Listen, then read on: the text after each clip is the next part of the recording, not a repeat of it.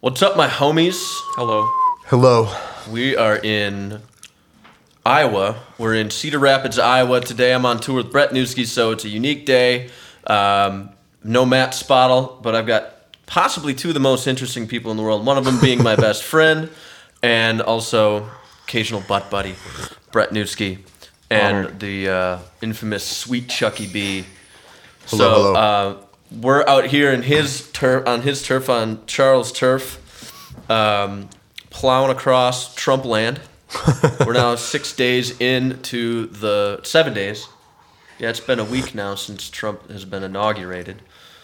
Full red state here.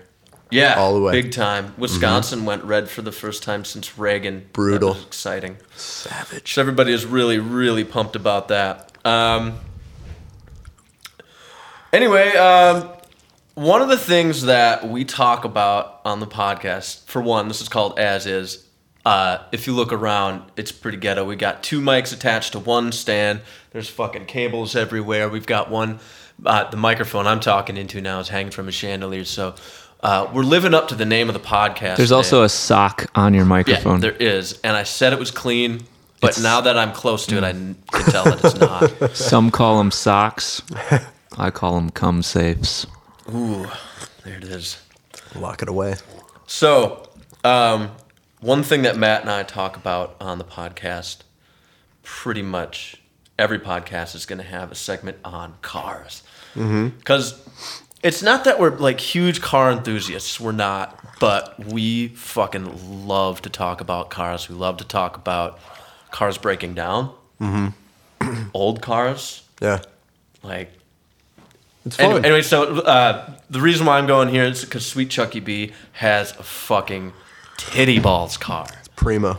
It is, okay, what is it? Go. I'll let you take it from here. It's for this. a 1988 Volkswagen Cabriolet, and it's uh it's from before they were doing the soft top. yeah soft top. so I mean, all cabriolets are soft top. They were designed by uh, you know, you've heard of the Karmann Ghia, the Volkswagen. don't know what's the Karmann Ghia. so the Karmann Ghia is an even sexier car. It's tiny. It's really nice. So Volkswagen, they needed a, they were their cars were like boxy and European, and they really wanted because sexy cars were selling, and so they brought this dude, this Italian designer Karmann, in, and he Karmann put put together a bunch of designs for him, and he one of the things he did was he took the Rabbit and he made it a soft top, and so this is a Karmann Cabriolet, and that's why it has the weird name as opposed to like ah, Rabbit or okay. Golf. It was a cabriolet. It was designed by this guy to make it sexier, and he he succeeded. Yeah, I it's mean, sexy to this day. oh yeah, yeah, and almost uh, 20 years later. yeah, exactly. And I first one I had was yellow. This one's this one's white, but it's cream dream. Beautiful, fun to drive around. Top takes like twenty. Tell me you just said cream down. dream. Cream dream. Oh God. Okay, so one of one of our listeners is in a makeshift band of mine called Hot Target, and the thing that that whole like on our internal threads, I won't Mm-hmm. go too deep into that, but on our internal threads when we we talk back and forth, Cream Dream has come up many a time. So that Well, tell 'em first. This car is it. I think most people, you know, the the the common man would not see that as a sexy car. They would see it as a piece of shit. Yeah. Well, you know, I, I got it. I drove home with it, and my cousin was like, "Hey, I come with a matching purse." And I was like, And Yes. he's dead. He's, "He's, not he's alive dead." anymore. Yeah. And But- it did come with a matching. But that's purse. always more impressive, you know. You, you you hear those guys or those guys in high school that would park their car in in the backyard and just sit on top of it and be like, "Oh, oh wow, check out that 32x 3000 double ambassador series Grand Prix," you know. Mm-hmm. And people get bone dogs for cars, but I've always been more impressed by someone who can buy a, a car for like 500 bucks and drive it for Exactly. two Yeah. years. And that, that, that's, what this is all about, mm-hmm. for sure. And we've had this car for like four years. So I mean, this car has cost us like, you know, three hundred dollars a year, and every year we keep it, it is cheaper, and it runs it runs really well, and really happy. We tinker, and that's that's the other thing, dude. Older cars, you can work on those. New cars, you can't do a damn thing in those. Did they make that on purpose? Yeah, yeah. Well, you, you know, a long time ago, you'd buy a car from like the 50s, the 40s. It would have to, co- you know, it came with like a manual on how to do this stuff. It was expected that there would be parts, there would be there would be books on to tell you how to fix this stuff yourself if you needed to. They don't do that anymore. Well, cars are so fucking advanced now, and a lot of that has Yeah. to do with American regulations on cars. I mean, I think it was 2011 or 2012. They now um, uh, it's mandatory to have uh, backup cameras and radars built into the bumpers of the cars now. It's crazy. So like they just get more advanced and more advanced, and it's electronics. Safer, but yeah. Yeah, yeah, yeah. It's safer, but you know, it's driving costs up and stuff like that. But anyway, whatever. I mean, we're all about buying cars for five hundred bucks. Best car I ever owned was a 1996 Toyota Camry. Mm-hmm. Toyotas are one of the best buys that you can you can get for a vehicle. Yeah. Mm-hmm. for sure. They last fucking forever. Mm-hmm. Does it And- make any sense to buy a new car? Oh no. No, never buy a new buy new car. cars. No, Absolutely not. Never, never, never. Absolutely. Twenty not. grand, you're paying it mm-hmm. off for the next Mm-hmm. and then you drive off years? the lot, and it's immediately worth like 5 mm-hmm. Dude, car car car salesmen, they they're the companies. They make their money. They make very little off of selling the car. They make money off of the money that you pay them when you're financing. Hmm. Yeah, So indeed. yeah, it's it's foolish to buy a new car. As my cousin says, the purse one, he says, every you know, take a look at the shittiest car you see on the road, the, the worst, crappiest car that was new at one time. That Yeah. was new. Somebody drove that off a lot. So you Somebody had to buy yeah, it. Yeah, you can pick it up for two, three hundred bucks, or you can pay eighteen thousand dollars new off the lot, and then it's you know, a piece of crap. One of the other greatest um, American tricks is the uh, is the diamond industry. mm-hmm Yeah, my brother does that. Sham, but Mm-hmm. he makes bank. He's he's yeah. I'm I'm a house husband. I make about zero dollars a year, and that's after taxes. And uh, yeah, I'm I'm poor as hell. Huge student debt. He he owns his own house. He gets people to deliver wood. Aren't you legally dead? Yeah, yeah. Should I not have you on the podcast, man? Yeah. It's okay. They'll never find me. What's the so? What's the story for the people? Uh, Sweet Chucky B. Uh, he went to half half a med school. He went to half a med school. Yeah. Spent oh, a lot of dough. Yeah, no. uh, dropped out. Yeah. And uh, you still have the loan sharks coming after you, but Yeah, they think you're they've dead. stopped. They stopped because of the name change, so they Ah. can't find me anymore. So the old, the old, the old Charlie's dead. Mm-hmm. Changed my name after I got married. They never call anymore. They still call my family. My brother cries and he's like, "He's dead." my mom's like, "I don't, I don't know him. We haven't heard from him in like nine years. If you, if you hear from him, please call us. There it is. and tell, tell us." Mm-hmm. So they can try to find me. They can try to find me, man. They're, they're not. They're not. Your parents are team players. They always They have really are. Yeah. They they take one for the team. Mm-hmm. Yeah. So they really focused on the end game. They love my brother more because he's not in debt and people don't call them asking for money for him. But you know, I don't blame him. One of my favorite Sweet Chucky B stories is uh, first time I ever met his parents. I went over to his house and he had rebuilt the upstairs above the garage um, into you had built it into your own little tree fort. A loft. And it was like Yeah. a nice loft, you know. It was finished floors, nice ceilings, Super kick ass. nice heated, like it had a little built-in Fireplace. fireplace. It was great.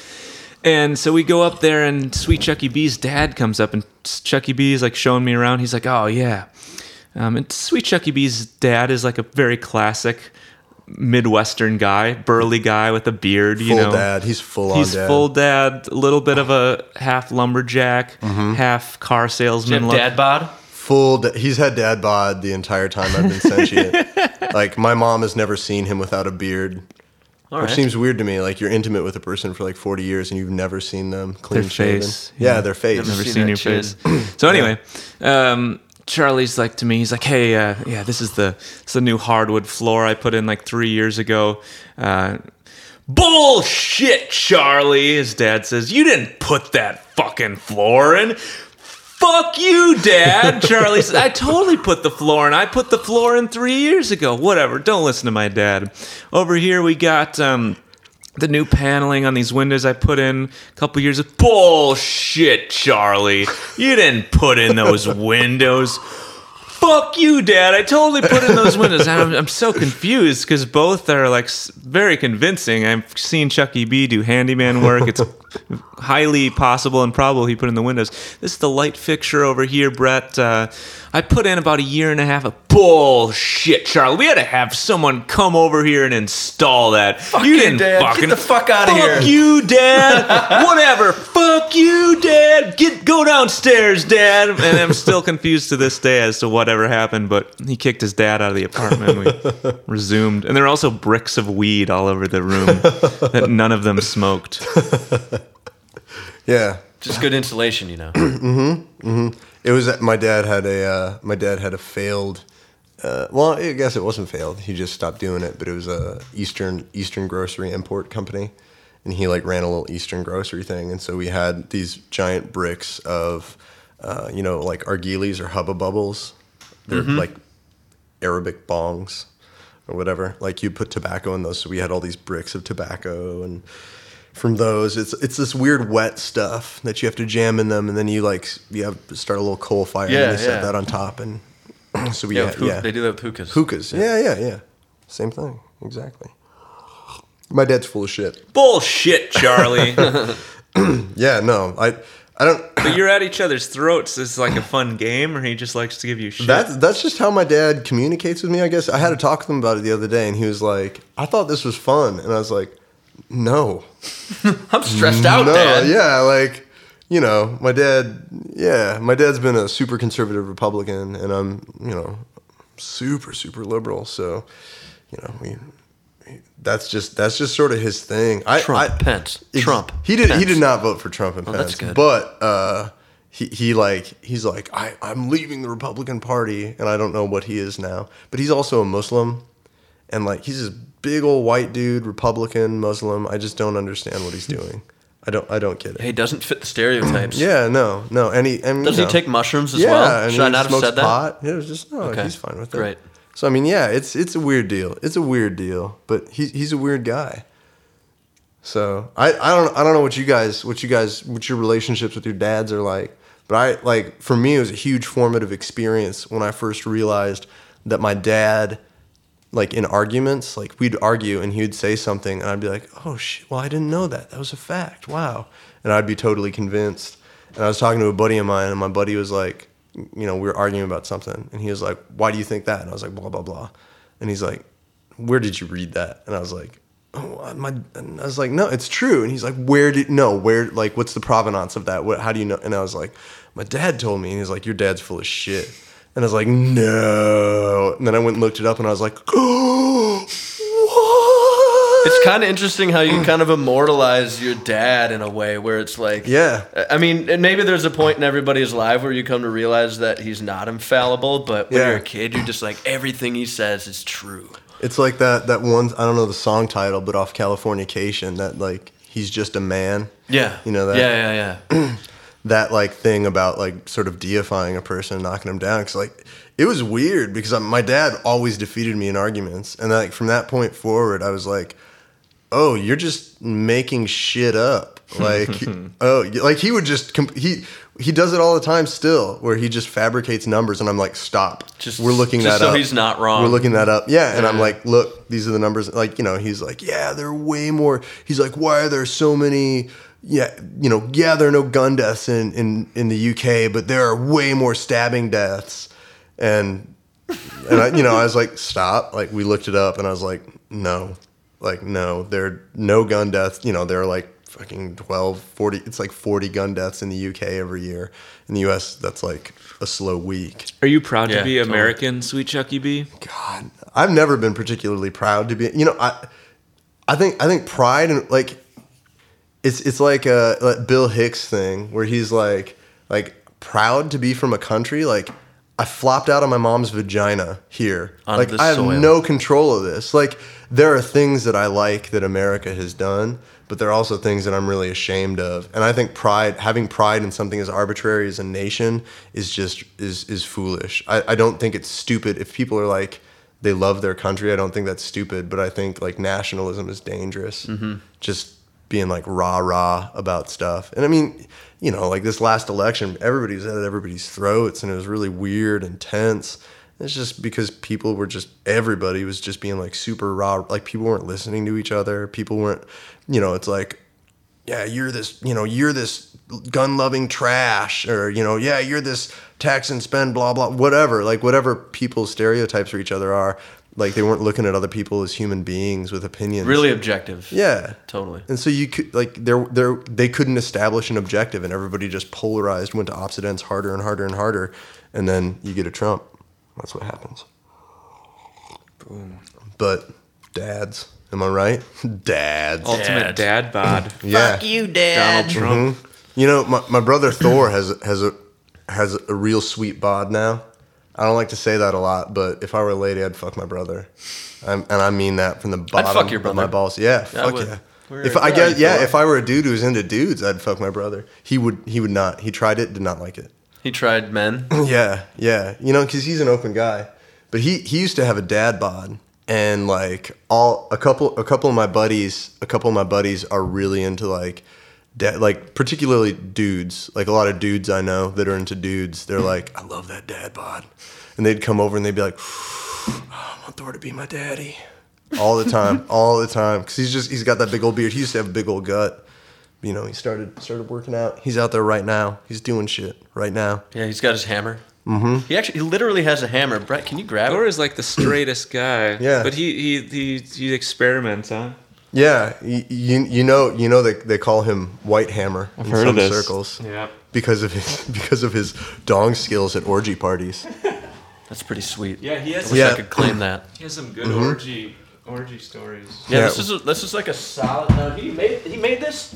Yeah, well, it, it came in a kit, It's a giant Throw hammer. up around with one but hand. he can't do it. We also have, dude. We have our on our our address is a giant cement Thor's hammer. That's yeah, it says ISIS. Bi- uh, yeah, yeah, exactly. It's supposed to say fifteen fifteen, but instead it says ISIS. I Yeah. came home.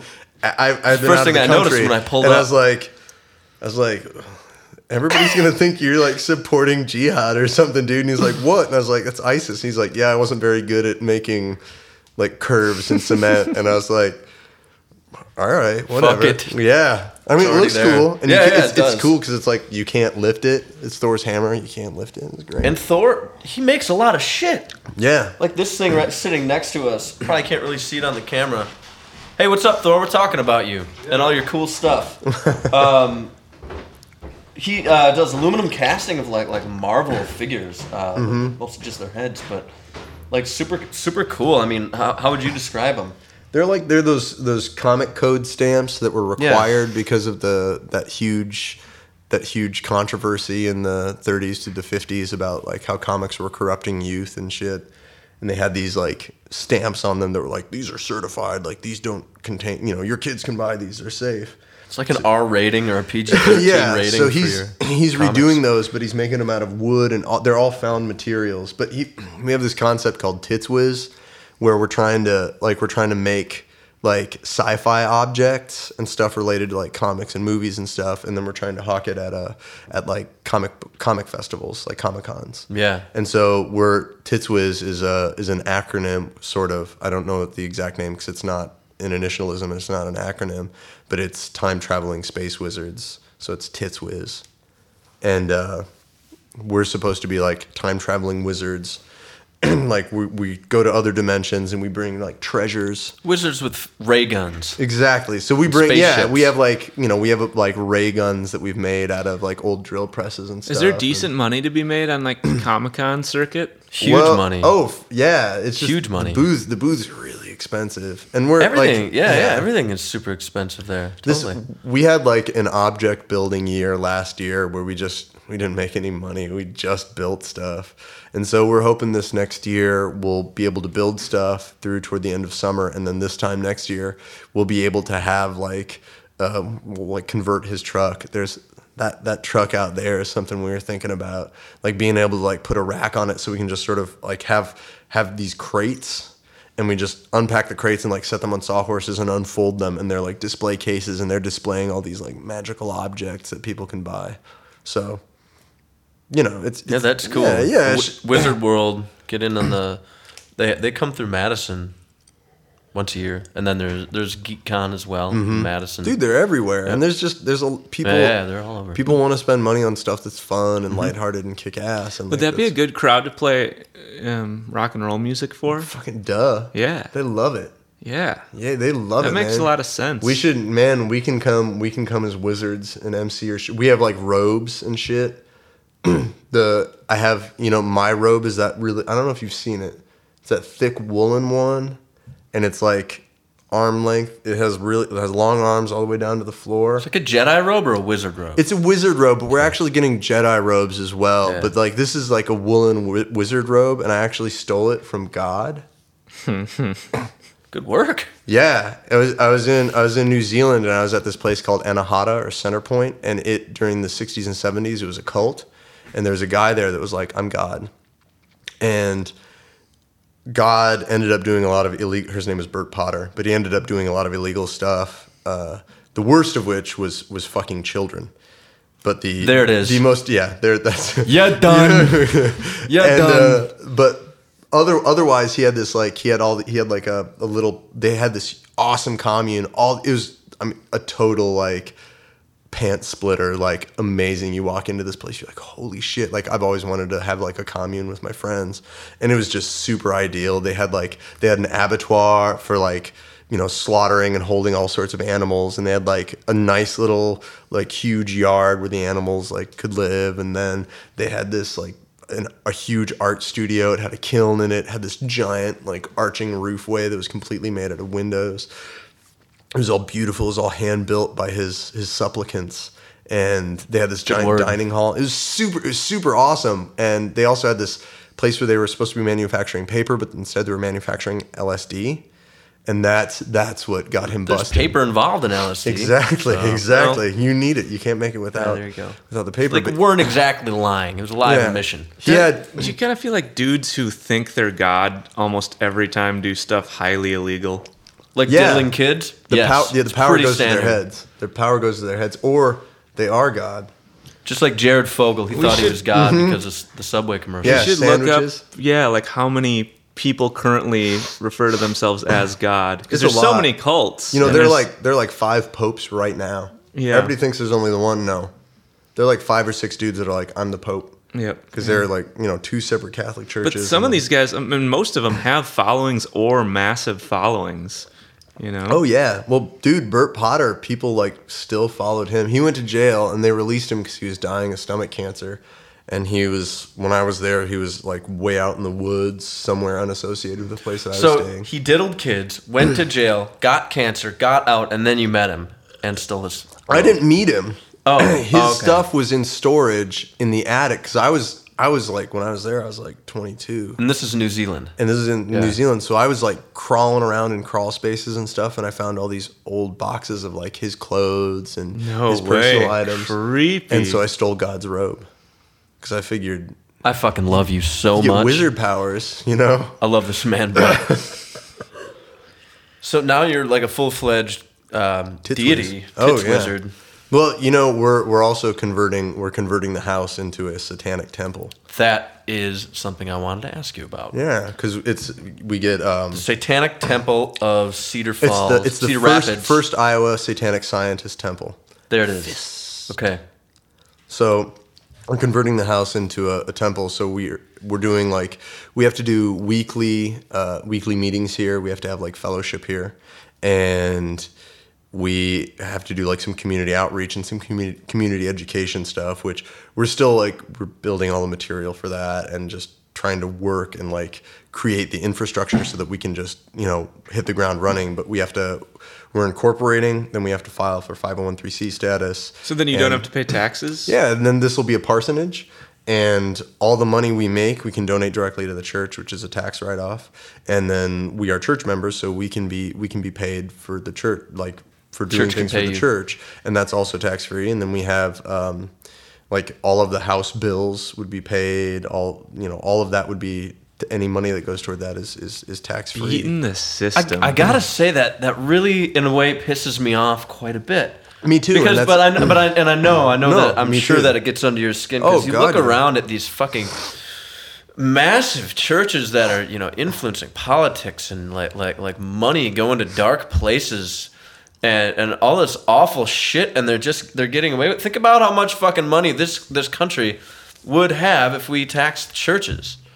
everywhere else in the world they tax churches. Yeah, they We should. they should be. I mean, it's a fucking business. It's, it's a racket. It's It not a, racket. business. It's you're a right. racket. You're right. You're absolutely right. You, are you familiar at all with seed faith? No. So I mean, it's it's old. It's happened for a long time. Like Jim Bakker did it. I have Okay. a really terrible book by Jim Bakker. If you'd like to read it, up in the Von Presley Library. but uh, it's it's essentially it's popular now. It's especially popular in like poor communities in in the United States right now. But seed faith is where the the preacher is like, yeah, you you know, you give us you give us ten dollars. next week, next month, God is going to give you 20. You give us $100, God will give you $500. You give us $1,000, God is going to give you $10,000. And making these falsifiable promises to people that do not pay out and they're, you know, wearing fabulous suits, driving fabulous cars, living in mm-hmm. fabulous houses.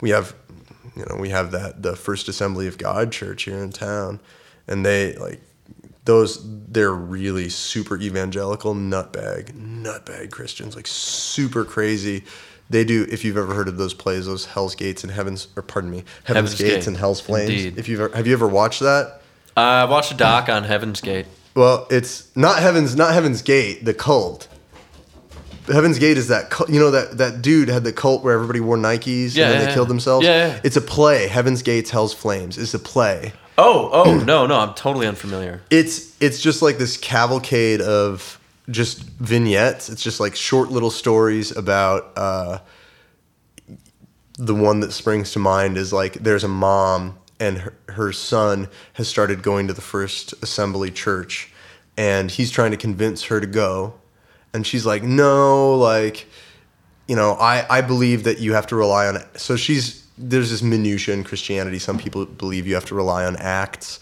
Some people believe you have to rely on faith alone. And the First Assembly people are faith alone people. And so they have this this little act they do. So this kid is like trying to convince his mom, and she's like, No, no, like you need to be a good person. It's more important to be a good person than it is to go to church. And the kid is like, No, you have to go to this church, and this is it. And then they die in a car accident while they're talking and the kid and the mom are like kneeling on stage. This trap door opens up. These demons erupt out of the floor and they pull, claw the mom into the floor, and she's screaming, and the kid is crying and sobbing. And then this light pops up in the back, and this staircase materializes, and this guy who plays Jesus in all of the plays, like they travel around and do this. This guy playing Jesus walks down and he puts his hand on the kid's shoulder, and the kid's like, and then immediately stops crying, like smiles, and Jesus is like, "Come with me, my son," and they walk up the steps. it's like your mom goes to hell not because she's a bad person, not because she didn't believe in whatever blah blah blah. Like she's a bad person because she didn't go to our church and she didn't aspire like ascribe to our particular faith. Seems reasonable. Totally reasonable. Clawed clawed into a burning pit of fire to be tortured for eternity uh, for a semantic semantic thing. So yeah, I mean they're they're they're bad people, and I they God, it was like ten years ago. A, a, a woman hung herself, But they're coining it. and they're making amazing, amazing, fantastic amounts of money. They, they own these huge buildings. They they buy property. They make all the property that they own through the church is untaxed. Whoa. They don't owe property taxes on that mm-hmm. stuff. So you're doing the Satanist Church of of Iowa as a bit of an fu as well. Well, I mean, it's it's. I don't want to say it's a protest, but it it is it is taking advantage of our legal rights as we are expressing our genuine faith. Mm-hmm. so Charlie just winked at me. I didn't wink. You I didn't. never I didn't that. see that. You didn't hear that. But but yeah, it, it is. But it you is- you said as, as most Satanists or all Satanists don't even believe in Satan.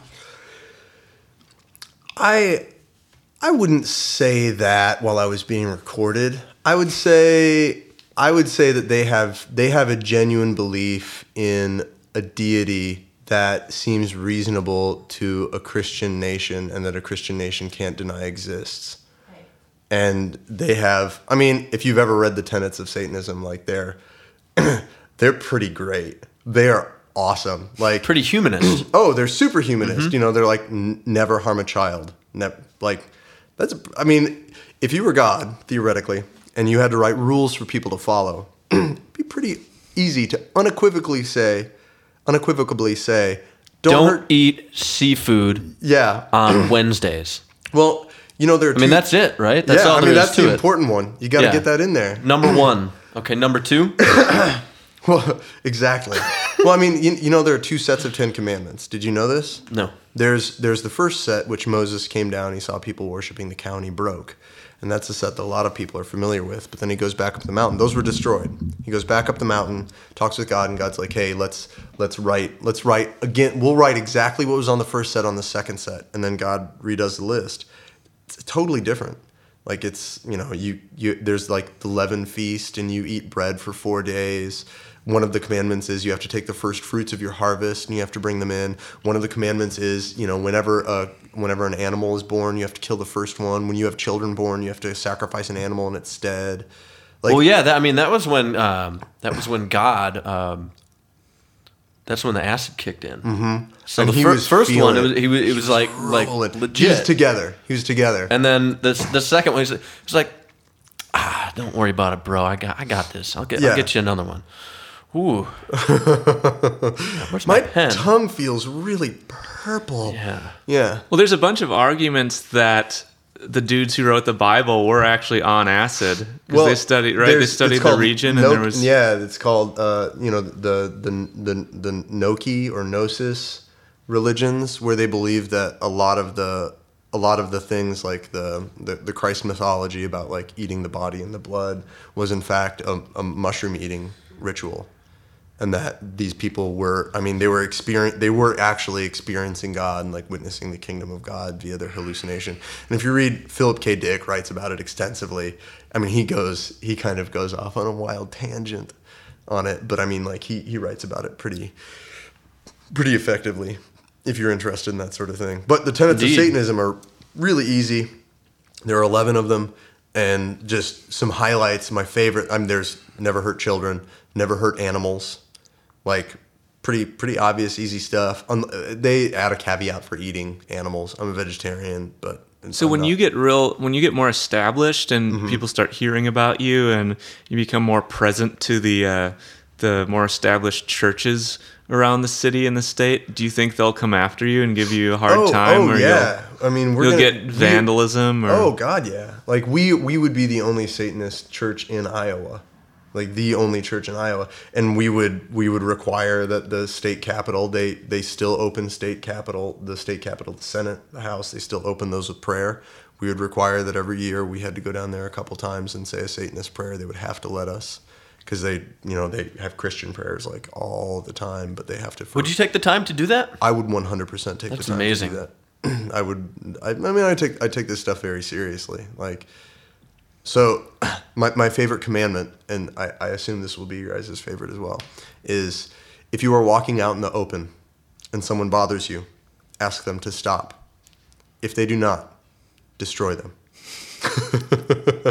Destroy it's them. completely insane. It's completely insane. Yeah, but but yeah, absolutely, I would take that very. Seriously. So are you gonna are you gonna hold on to the tr- like conservative tenets of uh, Satanism, No, or are you so gonna there's you're gonna this- kind of amend your own? and we're going to definitely like i mean everybody everybody makes their own faith I'll bet. they're like you know even even if you're like hey yeah you know we're we're in we're ecclesiastical christians we have this you know we're we're sufi we're sunni muslims whatever whatever Yeah, it is yeah, that's you why I have so many offshoots.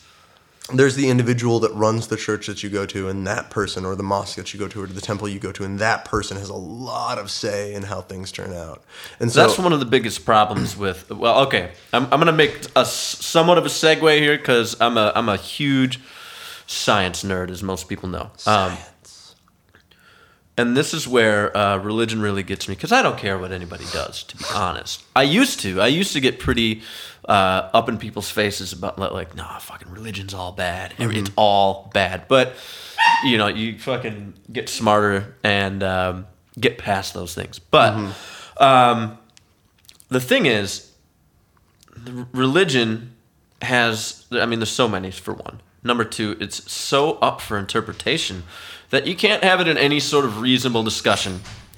When you're talking about like you know like like good morals, don't rape babies, don't kill animals for no reason. Yeah. you know things like that. Okay, that that's good. Those are good rules to follow, and religion isn't required in this case. Not re- not required. Although it, that's that's often where um, people draw their morality from. But yeah mm. um, but one, once it starts crossing the line of where I mean, well, you see it in politics a lot. That becomes a problem. But once it starts crossing the line where you're trying to have a reasonable discussion about like the world around us, what it is, where it came from, and people try to to bring in really subjective and you know total fucking free for all, up for grabs interpretation of some sort of texts into what uh, into reason Uh, that's that's when I get. Well, it's, that's when I get all I, mad. likewise, I, I feel exactly the same. But even even scarier for me is when people use things like that to defend, say, a, a bill that they're trying to put into action or a law. trying that's to another one that- that like gets- that. That that is me. that is impossibly problematic because. I, as a reasonable person, as as as likewise as a scientist, as a like a you know a local community scientist, like we all are in one way or another, Mm-hmm. I if there's a point where my back is against a wall. So if I if I believe something and I'm like this is true because of this this and this and we're having a discussion, there is a point where you can you have my back against a wall and I say, "Okay. Okay." So either I admit I am wrong or I say our beliefs are different. My belief appears invalid and I need to go think about it some more and read some stuff and figure out some stuff or do an experiment or whatever I need to do. Yeah, like a reasonable debate. Yeah, but there comes a point at Yeah. which I go, okay, like at worst, I say, for now you win, or I say, you know, or you are correct, I was incorrect, whatever. or you destroy them. Mm-hmm. But if if you if you have a belief, like your back is never against a wall. You know, there's there's the there's the classic. If I if I if me and my if my family and I believe firmly that there's a ruby buried in our backyard, a gigantic ruby, and we spend every every Sunday morning we go out there and we as a family dig together and we look for it, it's not a problem. It's not a big deal. We're not affecting other people. We're making sure that the power lines that are buried, the buried cables are all marked and, and we're doing it safely. but once I try to take that belief and I try to say, hey, there's you know, a ruby the size of a refrigerator buried in our backyard, therefore we like I you know, you you can't get eye surgery because you know that ruby says that human eyes are, are perfect and they cannot be touched. Like that's that's It came straight from the ruby, everybody. yeah, exactly.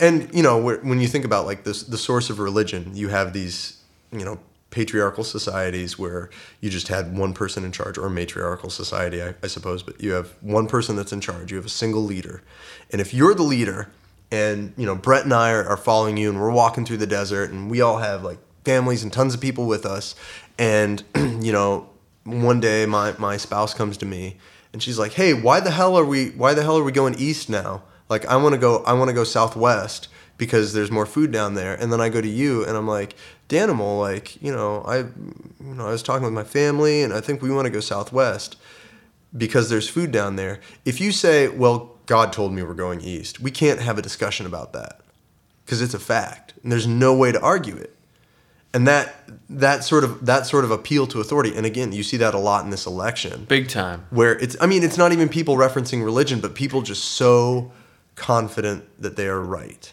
and just they like that you project authority and that that is being right it has nothing to do with your information nothing to do with what you know it's just i'm projecting authority like god told me Yeah, that this is pure true. charisma.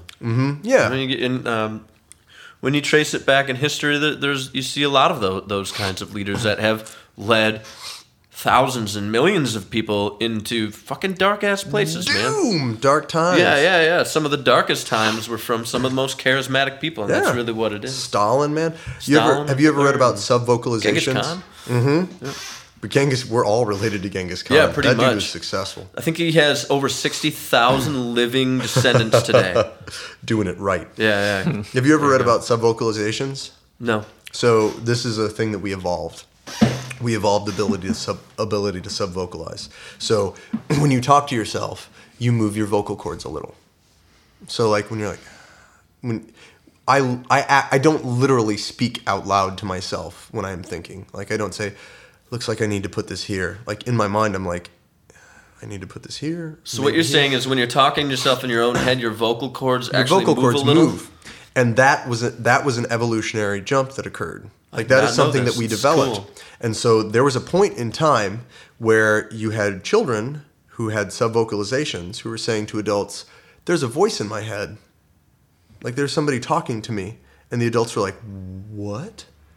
we don't that's not something that we've have or have ever heard of you know dad doesn't have that mom doesn't have that cousin doesn't have that like it was a special thing and that that is very likely where the concept of like religion where that revelation on an individual level comes from that like hmm. these sub vocalizations evolving. And so these people were given authority. And so i mean there may have been one time where they were they were convinced that something was talking to them. Possibly. Possibly. But you know obviously I'm it- sure that was the case in Well, some, I mean- for some people. but it you figure if you're being genuine with yourself you you know when you're when you're in a situation where certainly you've been in relationships before where like you are the one in power. I'm sure you've likewise been in relationships where you are the disempowered one and somebody else held all the power or sway over you. Like when you have that sort of authority over a person or over people like it's very tempting it's very tempting to use that. It's very tempting to say i don't want to discuss this. This is what we're going to do that's that's that's a very powerful, God intoxicating. Yeah, Yeah. yeah. And so, again, like we were talking about before, you can argue with me. You can't argue with God. I can't argue with God. God told me this. I'm telling you what God told me. There's no discussion about this. And that's where the reason breaks down. So that's where I, that's where I get a little miffed about Yeah, and that's religion in general. whatever people want to believe. I I suppose is is is okay, but I do feel like, and this is something that's pretty important in in Muslim society that you have to understand your beliefs and you have to be able to defend them. We don't have that in the United States. We don't have that within the context of popular Christianity. Most people have no idea what the Bible says. No, most people don't Indeed. understand epistemology, teleology. They don't know anything about any of it. And so they're just sort of groping in the dark and they have their they have their personal version of Christianity, which is subjective and unique to them and them only. So I mean, like you know, sister and brother and mom and dad all have a different version of whatever they believe in, and it's all we didn't like what the pastor said last Sunday, so we're, you know what? Just we'll just gla- glass over that. Well, and, and it's you know a lot. I, I meet you know a lot of my gay friends are Christian, and I'm like, how, how, you know, and they're like, well, you know, like you know, Jesus, you know, he he made it so that a bunch of the stuff in the Old Testament isn't, you know, we don't have to do that anymore. Jesus said, "No, I have not come to break. I've not come to break the Old Testament. I, I'm, I've come to enforce the Abrahamic law. Every jot and every tittle, every jot and every tittle, every word, every stroke of the Hebrew, he has come to enforce." And whether you like it or not, it says it says nothing about lesbians because men are the people who wrote this, and they have absolutely no imagination, and they don't think that women are sexual objects or are sexual things, and so they aren't like engaging with each other. It's men writing this for men, and so they're like, well, you know, there are no gay women, but there are men who try to have sex with other men. So those people, you have to drag them out into the street and you have to stone them to death. It's unequivocal. It's unequivocal. And you know, there are many things that Jesus says where he's like, you know, there are these people out there that are trying to tempt you. There are there are there are, you know, there are sinners, there are homosexuals, there are fornicators. A fornicator, a person who fucks, like we all fuck. Your mom is a fornicator, and that's mm-hmm. not an insult, my friend. Like There's living proof. yeah, yeah, exactly. So, like, these things, we all know what the Christian stance on these is. If somebody is saying something to the contrary, they're breaking away from their religion. And if you're going to break away from their religion, do it totally or just make your own brand of stuff. You know? it's like, let me ask you guys a serious question here, kind of related. If you knew God to exist and God said, hey, I'm Jewish, what religion would you follow? Probably Muslims. Well, I mean, Probably Islam. Sorry. yeah, yeah, exactly. I mean, you you would you would be like, whoa, shit, like Judaism is where it's at. But then God dies. Would you be like, let's make a new religion? No. Why would you, why would you do that? Like God, the actual person you believe to be God, is here, and He says, hey. I'm, I'm Jewish. Like you obviously would be Jewish. I would be. I mean, any sort of reasonable person would be Jewish. Yeah. And then further, you look at like the reality of what of like the Christian faith in particular. I mean, I have no I have no love lost on on Islam. I have no love lost on Judaism. Although I think Judaism is a much gentler religion than the other two in terms of their modern incarnation. But like, you know, Christians they if they really believed, if they really believed that this dude was real and he was coming back at any moment, they would be giving up all their possessions. They would be begging in the street, feeding the poor, and they wouldn't. They the Bible, the the, the New Testament says you, you don't deal with the government. You know that's why Mormons, Quakers, that's why they they're they're not supposed to handle money. They're not supposed to vote. They're not supposed to go to war. They don't participate in government. They aren't supposed to be a party to that because they're separate. They're waiting for that world to come. They're a death cult, and they're just waiting to die so that they can live. have you ever seen? Have you ever been? to, Surely you have been to a Christian funeral. Are people like yes, ah, smiling and happy? No, Oh, they're standing up and sitting down and standing up and sitting down. and down. they're crying. They're crying. They're sad. Why would you be sad if you know Grandma Betsy's in heaven? Dude, Grandma Betsy is having sex with you know Forty virgins. David Wait, Hasselhoff and just uh, yeah, I mean she's doing whatever she wants. Like be happy for grandma. Like she's moved on to a better place. They don't believe it.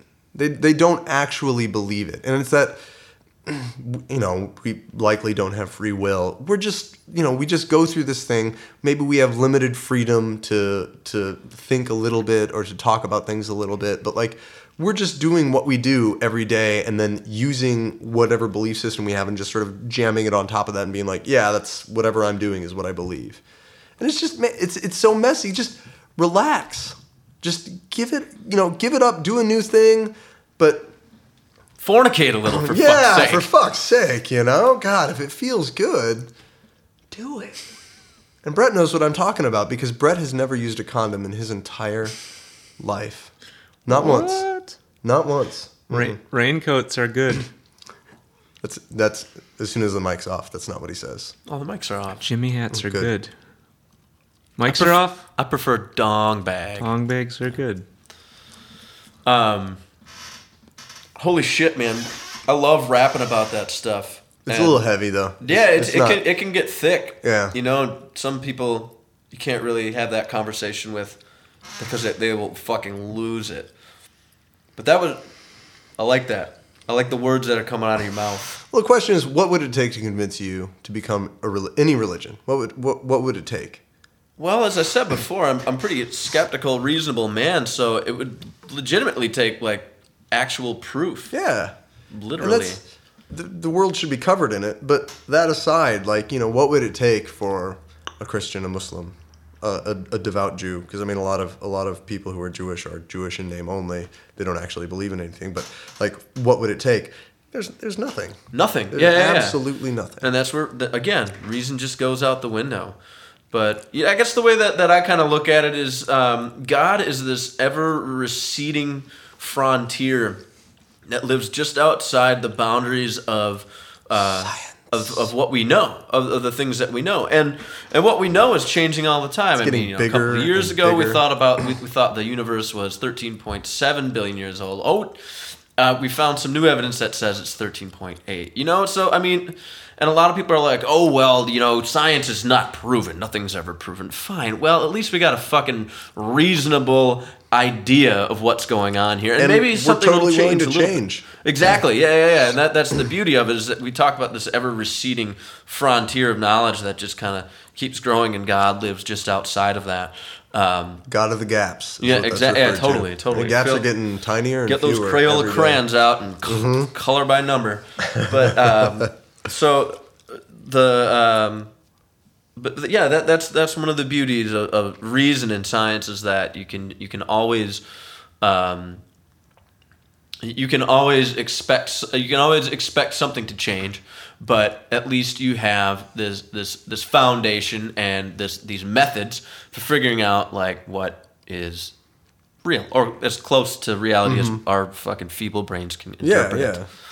I mean, we don't even know if what we're seeing is real. Indeed, yeah. There's know? a lot of uh, a lot of these weird theories coming out. I don't really understand them. There's a those Japanese scientists like six years ago, like the the universes we experience, it is just it is a hologram. yeah two dimensional vibration. Yeah, yeah. That that's that's displayed And over some weird. To- totally possible because the world exists only in our heads. I don't mean that in a solipsistic way. Like, Yeah, no, you're like, right. What we see is just inside of our head. Yeah. That is what we hear, what we feel, what we touch. Everything is just inside your head. Ooh, speaking of inside your head, I just read an article about um, consciousness. Now, this has been one of the most elusive things uh, with the with anthropological studies of the human brain, um, and how to how to tie in consciousness with the actual body, with the brain, with the with physiology, and. Um, I was just reading an article that they um, they did a, a study on comatose people, and uh, that that were the comatose um,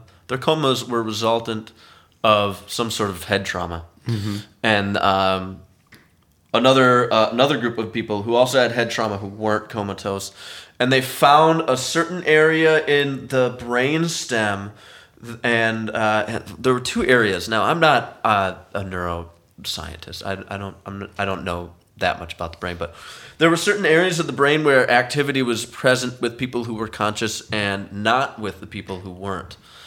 Um, so it was really cool. It's like the first step to finally making that connection, which has like ever been like eluding the idea of a soul, you know, mm-hmm. uh, like where your conscious exists physically, because um, it's always been so like the brain is so fucking complex. You know, the, the famous quote mm-hmm. that if the human brain were simple enough for us to understand it, we would be too simple for us to understand it. um, anyway, um, that's awesome. Hey, I wanted to talk to you guys about Vietnam. You guys met in Vietnam, and I'm gonna kick it off. I want to hear some stories. We can, we can do that, but I have to pee. Okay, you pee. I'm, I'm gonna go you pee. pee. I'll, I'll, Brett and I'll chit chat about it. Right. Um, so Brett, I'm gonna kick it off with a story because some of my favorite fucking stories in the world are those of you and Sweet Chucky B in Vietnam, because there's some pretty good ones. But the the one that how you guys met and just yes. fill in the gaps for me. You were playing a show, and this motherfucker was taking pictures. Yeah, well, I'd, I'd moved. To, I've been traveling around Asia for a long time, over like four months, just by myself, and it was getting bone crushingly lonely. So I, I, set up a show in Vietnam, kind of uh, moved to Saigon, had an apartment all lined up. It's like the second night I was there. I'm playing the show in this little bar, and in between every song, there's just this guy taking pictures in the front row, and he's just like belligerent. He's like, Yes! that was the greatest. And he's yelling and fist pumping and i was like this guy is shit faced like he's just raging so he's hard. shit faced sue. shit faced so i start talking to him after the show. It turns out he's, his name is sweet chucky b and he's never drank a drop of booze or drugs in his whole life. Not once. And uh, he picked me up for lunch the next day. We were pals immediately. And um, Picked like, up on a motorbike. On a motorbike, because right? yeah. no one has cars in Vietnam unless Brett you're sat behind me, man. holding yeah. my my hips mm-hmm. gently. That's right. I'm a little himself. jealous, but I approve. yeah. So yeah, we had a lot of good times. Uh, I don't know. What's one time I had a I had a little bump cyst in my leg, and yeah. you know, sweet Chucky B knows everything, and he went through huh. half of medical school, medical school. So he's like, "Hey, B. Rhett, I can cut that cyst out of your leg for you. Very convincing guy. So we're like looking up pictures on YouTube and videos how to home remedy cysts. People are like chopping out these nasty blocks yeah. of fat from their cysts. Yeah, we thought it was just like a subcutaneous, like you could just yep. slip it like drain. Shitty sweat gland or something. It was not. Yeah. It was not. So I put my leg in the sink. He's like numbing it with ice in his mm-hmm. little apartment in Super science. Saigon. Yeah. And uh, he pulls out a sterilized a blade. Sterilized, got a little razor blade. He's like, "Be Rhett, look away. I'm gonna start look cutting." Away, child. Look away. So he starts cutting. I'm like, uh. he's like a minute or two in. He's like, "B Rhett, it's too big. We got to go to the hospital."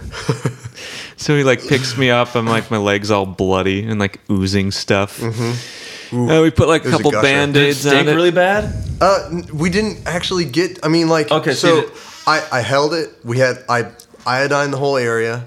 I iced the whole area. I iodine the area, and then I made a single incision, and then I pulled the skin, and it opened up, and I was like, okay, well we can go a little bit deeper and be safe, and I and I sliced a little bit deeper, and I was like, man, that's that's as comfortable as I'm willing to go. Mm. Like we're gonna have, you know, I was trying to make as tiny of an incision as possible.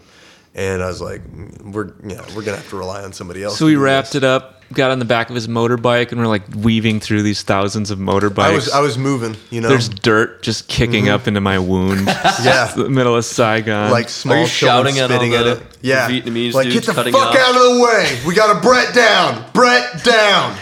And uh, we get to the hospital. It's pretty ramshackle. Like it's unlike anything I'd really seen and uh, there's people just packed to the gills every, waiting in line. Everywhere yeah. And sweet chucky b's like don't worry i'll take care of this. And he slips the guy a hundred thousand mm-hmm. vietnam dong five which bucks. is five bucks. It's a lot of money. We just skip straight to the front of the line. This place has chucky a cleanliness of like an average a sub-average bus station, just a slightly below average bus It station. It was like a bus station. Just yeah. grime everywhere. And he's got an open wound. And he's got an open Yeah, wound. ready- Their children sneezing directly onto it. Yeah. They're like pulling his bandage off and sneezing onto it. And it's why are you doing this? And the kid doesn't speak English, you know. So there's He just turns around, communication barrier. walks away. Yeah. So we get in, we get up. into the doctor's room. We're just sitting there for a minute, no more, and this guy comes around the corner. Guy he's, is a good word for him. he's just a guy. He's just a straight up guy. Some guy. Vietnam, no, he was a Thai guy, and uh, he just had like these crummy jeans on and a and a and a white T-shirt with fish sauce spilled Yeah, on it. he had and like lunch stains on it. yeah, and he's like, "Hello, I doctor." Doesn't speak a lick of English, but we're like, "Oh God!" Believable. And I laid down on this table, but he had kind of a strut of confidence. And sweet, uh, sweet Chucky B, I wasn't looking, but he gave me the play-by-play of what was happening at my ankle. He's like, "B, Rhett, he's uh, he's cutting open your ankle more. Uh, there's a lot of stuff gushing out of it. Mm-hmm. Think it's gonna be okay. Oh, oh, that's a lot of stuff. Oh, my yeah, God. God. Yeah. So he stitched me up pretty good and uh, fixed the leg. Um, You have you have a scar? uh, not really. It's not a not a cool scar. I don't, I don't know if you remember that day, but I had a small cyst on the back of my like the back of my skull, super small, like half a pea, and I also had that removed. Did he cut it out? What He a did. champ. He did. Yeah. yeah. He was man. He Hello, was just no problem. He was on the spot. Yeah, He, and he was. I was like, hey, I have a cyst. Can you, can you cut this little thing out? And he's like, yeah, no problem. Oh, this all happened in one day. Yeah, five this bucks. all happened in like yeah, ten minutes. It was Okay. five bucks. We walked out. Five bucks for this. We skipped the line because all right. of right, that fat listen, cash. listen up, America. Listen up, Trump, Trump land. Uh, you get a sebaceous cyst. You fly your ass to Vietnam. What's that going to cost you? cheaper. Yeah, like 700. 1700 700 bucks? one way. Yeah, One way. Okay, okay. in So you got 1400 bucks round trip. Um, and then uh, you spend $5 at the KFC doctor, cuts you open and pulls the cyst out and you fly back home. And you can get a meal for for what? 21,000 Oh, Vietnam yeah, dong. like a you can get a bowl of bucks. pho. And that's still under what it would cost to get a sebaceous cyst removed in the United States. There you go. Trump, Pence, Trump, Pence. You guys can do Trump, this. I have faith Pence. in you guys. You guys can do this. Come on, pull it together. I had a sebaceous cyst on my back that got infected uh, Oh, a couple of jeez. years ago. It hurt really bad. terrible. And like I couldn't sit and I couldn't lay down. It was just like the most uncomfortable thing ever. Um, and then um my girlfriend at the time finally convinced me to call the free clinic, which was a, a very nice religious man. Mm-hmm. He brought me in and he carved the thing out of my back. He, he used local anesthesia and everything. And uh, I, I was pissed. So, so the guy, Chad Sutherland, Mighty Cud, who took the picture of uh, the, the famous Danimal picture of me and uh, Bro Jangles the cat. Um, he uh, he was with me. He took me. He came with me to um, to the uh, the free clinic, and he had his camera with him. And I was like, dude, come in with me. I want you to film this, and I'm gonna put it on the internet because it's gross. Yeah, science. And so, yeah, yeah, for for scientific reasons. And um, and he totally bitched out on me. I'm th- sorry to throw you under the bus, Chad, but he like he didn't come in. He just didn't feel comfortable asking if he could come into the room until after Lame, it was over. Chad. But, more like uh, Chud. yeah, Am more like right? Chud, Oof. cannibalistic Humanoid humanoid, underground, underground dweller. Mm-hmm. Nice, nice fist bump on that. Um, anyway, so yeah, so he plucked the doctor. Um, as he's carving up my back, he's telling me he, he's he's on the other side, and he's like, "Oh, there it is." He's like, "Ooh, ooh." I'm like, "What? What's going on?" He's like, "Oh, you don't smell that?" And I couldn't smell it, but apparently sebaceous cysts when They're they bad. rupture, Yeah. they fucking stink. I mean, basically, what it is is just like a bunch of sweat and grime that's just like packed into a clogged Follicle. uh, follicle or, or a sweat gland. And it, it, it swells up, and then sometimes it can get infected when shit gets up in there. And then, um, yeah, you basically just have to, you have to try to carve it out, pluck these things out without rupturing them. Because if you do rupture them, they can come back. It can be, Yeah. it can be problematic. In fact, affect a lot of people who have uh, sebaceous cysts. Get them repeatedly. They get them removed. like contagious. Yeah, yeah, they just Yeah. keep coming back and coming back because, like, I don't know, I really don't know how the system works in, inside the body, but um, Be like staph infections and stuff that are recurrent. yeah, yeah, sure, sure. So awful.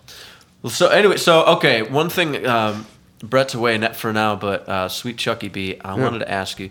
You swam across the was it the Saigon River? The Saigon River. yeah. Jesus Christ. Okay, now Brett tells me one uh, his version of the story, which I like a lot. I want to hear it from the man himself. Well, there was a. Uh, First of all, why the fuck did you do that? Because it's gross. It's like It Saigon was- River is probably one of the f- most foul rivers on the planet. yeah, huh? I mean, it is it is foul. It's viscous. Like you know, you put your hand in water and you're pull like you your hand up, floated it's wet. nicely on top of this oh, thing. Oh God! You put your hand in this, and like color stayed on your hand Yes. from the the sauce and the water. It was more like gravy. Less like gravy. I mean, gravy can smell okay. But This did not smell okay. Like, plus the place that I swam was directly directly downstream from the zoo.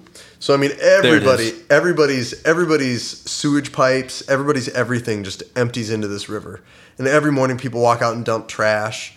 Uh, the Saigon River, all the all, they've stopped this recently, and all but all the garbage collectors, what they used to do, they weren't paid to do. They were paid to collect the garbage, but then they had to pay to dump the garbage. So they would increase their profits if they took the trash and they made this pile and then burned it and then shoved it into the water.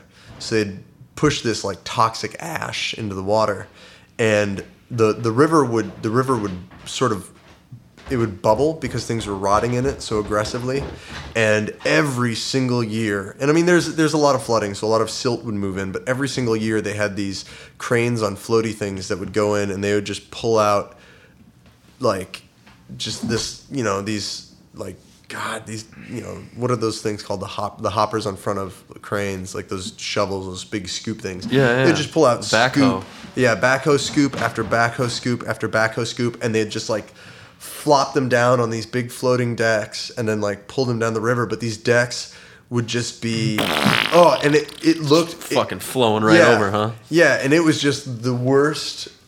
If if some sort of terrible giant troll had really bad but still clinging together diarrhea, and just I mean massive like this thing. Like he got like, a little fiber. He made it. He might have made a uh, carrot. Yeah, I mean, he might have like had a carrot. ten stories tall, and just really gorged themselves for the past three days, and just flopped everywhere. And it smelled about like you would expect that to smell, and it was just foul. So you've told me a lot about this foul river, but So I had to swim across it for a magazine article. okay, there it is. So I was taking pictures for a magazine, The Word, uh, down down in Saigon. It's the largest expat magazine. There's there's another. There are a couple more magazines now than there were several years ago, but The Word was really the, the biggest one. And uh, like I said, I don't know if that's still the case, but um, I was taking pictures of like stupid things that like expats can do for fun. And so I took pictures of a actually B Rhett and I went and we like we took pictures of a, a grass sledding hill, which is just a, a board with four wheels on it, and you s- go down a hill that has grass on it. It it's about as fun as it sounds. Okay, yeah, yeah. But it was raining when Brett and I went, and it was like a wet T-shirt contest. Brett was wearing a tight white T-shirt, and there were women and children clapping and, and giggling and just trying to touch him. And he was going down this hill on this thing again and again, like he had his GoPro on, you know, adventure style. Wow, so this is a big deal to the, the locals. Yeah, huh? so I mean, we were, we were doing all these things that you can do as an expat, but I went and I, I, I did this swim, this sad, sad swim, and uh, went across the river, and I did it as quickly as possible. I'm a strong swimmer, uh, but it was the, the difficulty was like I was trying, I was keeping my eyes closed the whole time, and like I was keeping my mouth closed the whole time, and any like I was sort of I can swim, but I was like doggy paddling, so that I was keeping my head above. Yeah, yeah, yeah. And like, you know, like I I like I jammed a couple plastic bags in my underwear because I didn't want any of the water to touch my dick hole or my butthole. And so I was just desperately trying to. I really should have like slathered everything with Vaseline or something. That would Did have been you did you um, wrap a dong bag Oh around God! your cock oh and yeah, show? yeah. I mean, it was an actual paper bag, not a condom. Oh, okay. Condoms are really expensive in Vietnam. But I was just, you know, fucking wrapping everything. Why is that? That's weird. they're they're actually cheaper now because abortions are really easy and free, almost free in Vietnam. Okay. They're like really encouraged. They really encourage condom use, and condom use has recently increased and condoms have become way cheaper. But there was a time where it was really hard to find condoms. To give you a frame of reference, it's really hard to find uh, sunscreen. You get sunscreen, you have to pay a lot more for it to make sure that it's good quality, and then you use it and you get a really terrible sunburn because it's fake. It's been made in some Chinese factory and Hmm. There it's it just like clay or some whatever poison shit you don't want on your skin. Okay, sorry, so- sorry, I got sidetracked there. But yeah, you're, you wrapped your, your junk up and you're keeping your head above water. You're fucking Oh, cruising you through the like, water, Oh, oh god, oh god, going through the water. and there's just shit like rubbing against your body. There's like yeah, I mean like turdlets. You Mm-hmm. know, like they've been broken up through the flow of the river, but definite turdlets. As maybe I even said, worse than a, a Snicker bar hitting you. oh god, I mean way way worse. Yeah, yeah. way. I mean, covered. yeah, it, everything was sticky. There were things like clinging to me when I got out that weren't like animals. They weren't like leeches. It was just like sludge. And I- Yeah. I didn't touch bottom, but there was still like sludge clinging to me, like things just sort of like clinging to my skin. There was my hair was I, I ended up getting my hair pretty wet getting in and out. It was just it was foul. It smelled like a pile of assholes in a hot garbage bag. It was bad. It was terrible. So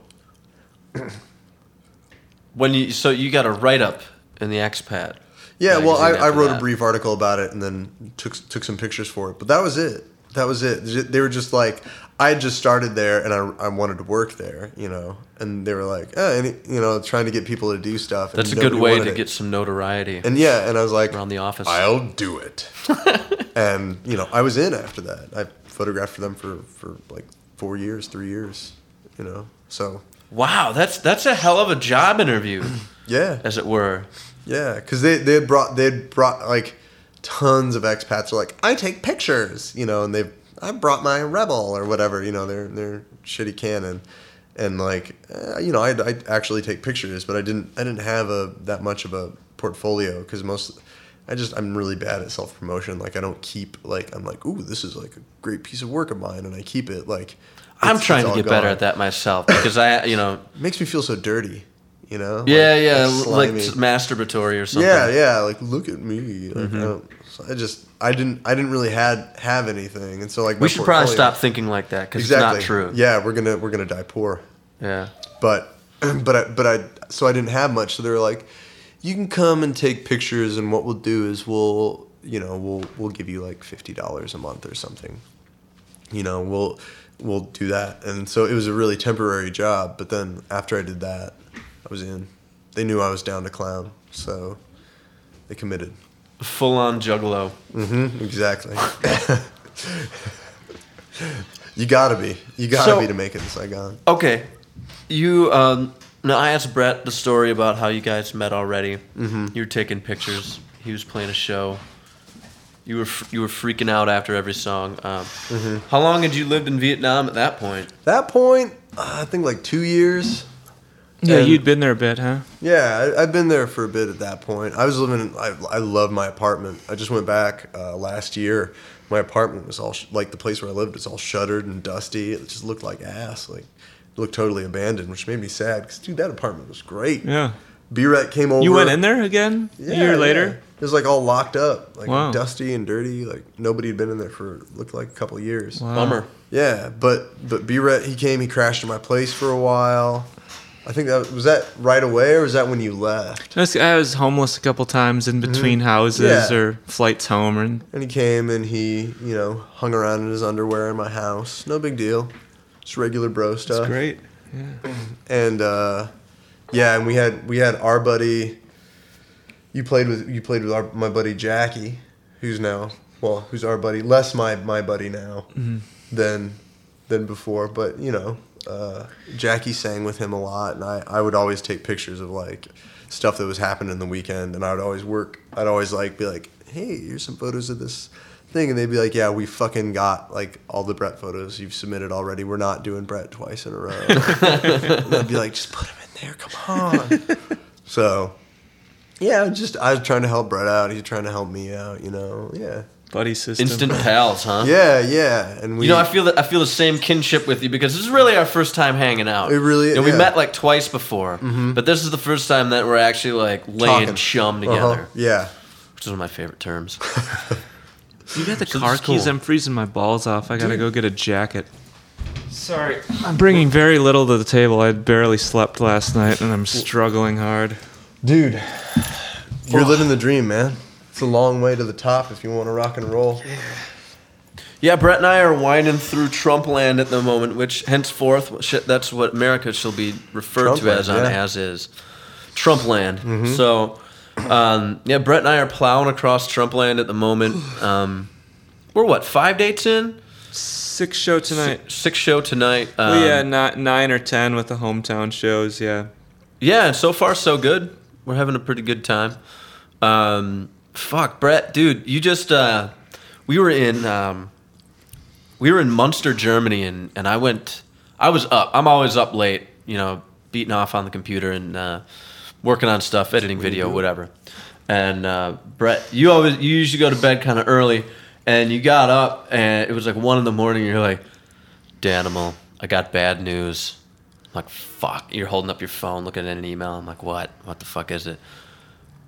Just got confirmed for three Violent Femmes shows on the West Coast. So- Tricked you. yeah, yeah, it was good. Yeah, yeah, because like I have to, I, I mentally prepare myself whenever you say whenever you look at your phone and you go, oh fuck. so I, I like you know I mentally prepare myself. I'm like, all right, got to come up with solutions. Got to you know, got got to be the point man here. So Brett. So anyway, um, Ten days before the shows. Yeah, that was super, last super night close. of pretty much the last night of Euro Tour. One of them. Yeah. It was my last night there before I flew home. Well, I flew to, Yeah. to Los Angeles and got very sick. Yeah. But yeah, um, Sorry, man. Double fucking- double trouble sickness that tour. yeah, I got Probably sick the after Ireland. from your little your little gag. Eight uh, eight weeks of tour in a row is. I mean, I don't know anyone that does that. That is grind. You know. Full Nobody has grind. the dedication to excellence that Brett Newski and It's Dan easy to will get sick. It's easy to get sick when you're grinding that hard, and then when you do, you it is depressing because you are trying to move to a new place every day and move three hours, and you're sick, and it is the worst. It is it is death. Stuck in a tiny car that smells like rotten beef. Chuck Reg in the car. We pulled. Uh, we were in. Um, I don't remember where the fuck it was. Was it Saarbrücken? we are in Saarbrücken, Germany, southwestern Germany, and um, for a couple of days we're cruising around in Chuck Reg in the car. Like, what the, the fuck is Chuck? We call it Chuck the smell because it, you know it starts getting a little grody after two sweaty men are cruising around in that thing for endless miles and. Um, God, what it, it like it kind of came and went and came and went, and then we were like kind of repacking the car one night after a show with with listener, and you pull this fucking bag of rotten old sausages. Meat sticks. The meat sticks were just. I mean, they must have been in there at least a week. We had no idea where they came from. They weren't mine. They weren't Brett's. We assumed that somebody was like, "Oh, I'll leave, leave them a nice gift. They can they can have some meat sticks for the road." fan sausage. Yeah, and uh, We would whenever when I was in middle school, we would go to basketball camps, and we had this guy on our team named Brian, and he was the biggest guy on the team. He was like six six beast, big dude, and he was for some reason he would always get paired with strangers from other teams because we'd have an odd number of players. So his thing to get his own room is he would always take a huge dump in a paper bag and then hide it under his roommate's bed. so they would come in and be like, "Oh my god, I'm shit in here," and then he would get his own room. The kid would be like sleeping on a mat in the hallway the next day. Wow, And he only had to live with the brilliantly shame awful. of having f- shat in a paper bag and hid it Yeah. under s- hide it under somebody's bed. There's no shame in that. yeah, you can get past that easily. Power through. so, do you think somebody threw that in there on purpose? Somebody tried to.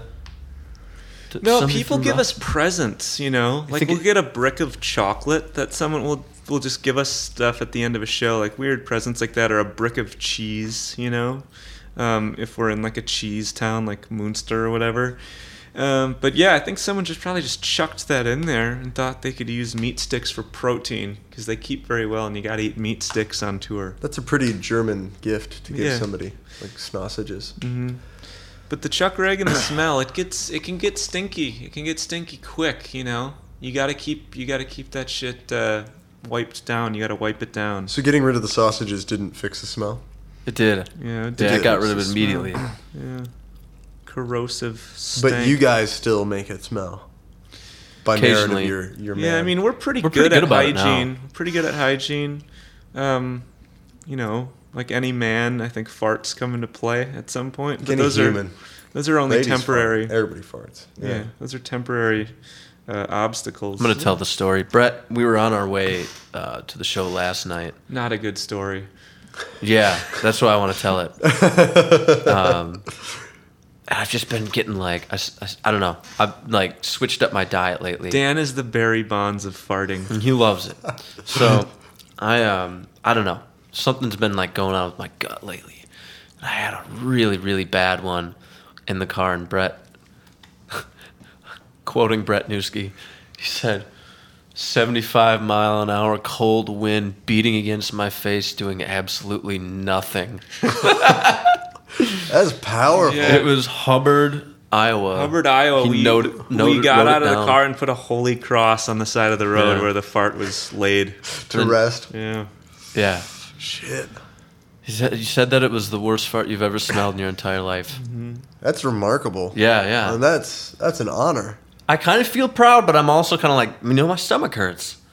I'm kind of not liking persistent stomach aches. So, mm-hmm. Forget about it. It's terrible. It's Yeah. terrible. You don't need that in your life. Fart stories are kind of like dream stories. Like they're real awesome at the time. You're like, Oh, mm-hmm. this happened, and then you tell, and then it's like, oh, dude, I don't want to hear about your dream. yeah, yeah, yeah. I didn't can't relate to anything. I didn't even get to smell that fart. Mm-hmm. What a ripoff, you know? Exactly. I feel cheated. Give me my money back. Yeah. Yeah, I didn't even retch once while you were telling the story. You know, I didn't taste anything. That's terrible. I got to take a nap pretty soon. I'm very useless. Brett seems to be fading quick. I'm sorry. You guys all want to keep plowing? Yeah, I kind of do. Do it. Is there Don't let me anything, hinder ex- any, anything else exciting? You can talk to me whenever you want. You should talk to Sweet Chucky B while you got him. Yeah, yeah He's a rare good- it's creature. good call, and I think that Brett and I will probably do one of these again next week because we're on tour until Thanksgiving. So go get your nap in, Brew, and I'll catch up with you soon. I'll wake you up in an hour for the show. Of course, dude. Upstairs. You know where it is. Sick. Later. Cheers to Brett Newski. We could tell the most savagely embarrassing Brett Newski stories that we know. Yes, please. What do you got? I got to think about this one too. Yeah, I mean that's that's hard. Um, He's not embarrassed easily. no, he's not. He's not.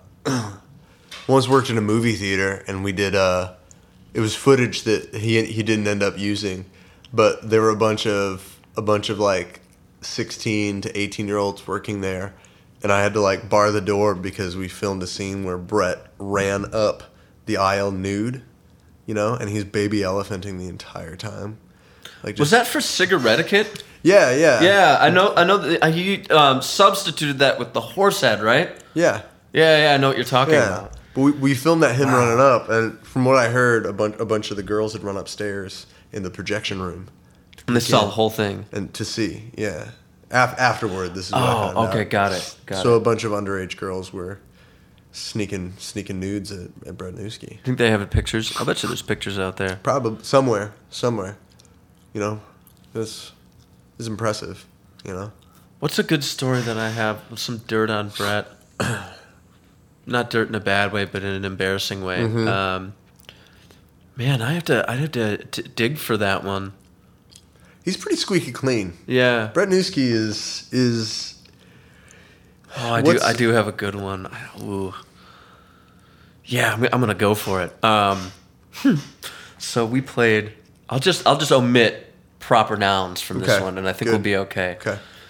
So we uh, played this show in Germany, um, and uh, he was he was gifted after the show. Um, uh, it was it was th- this weird theater that like not the normal crowd shows up to. You know, usually we're, we're we're playing in front of people anywhere you know as young as like you know early 20s, but I would say that the strongest demographic is probably like between 25 and 40 sandwiched in there. And there was younger people and there were ol- older people in that at the show and so it was almost a little more family orient- oriented.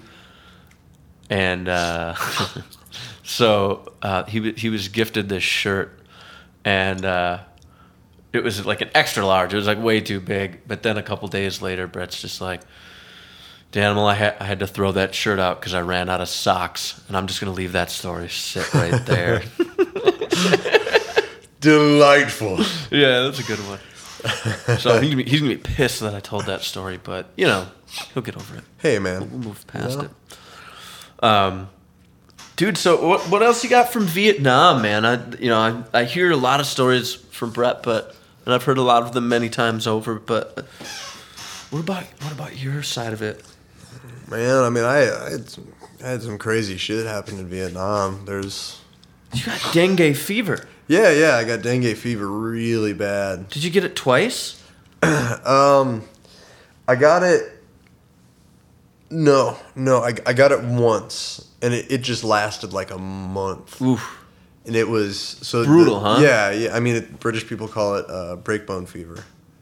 Bone, bone break, breakbone. They call it breakbone fever because it's like all of your muscles like spasm, and then they all pull. Like all of your muscles are pulled, like all of them Oh my god. and like moving hurts and uh, your your your feet and your hands swell and then you get red dots all over your, Yeah. your legs and your extremities and your back sometimes i didn't get them on my back and uh, you your body temperature gets really dangerously high like my my wife saved my life like because i would have just Were you hallucinating and shit?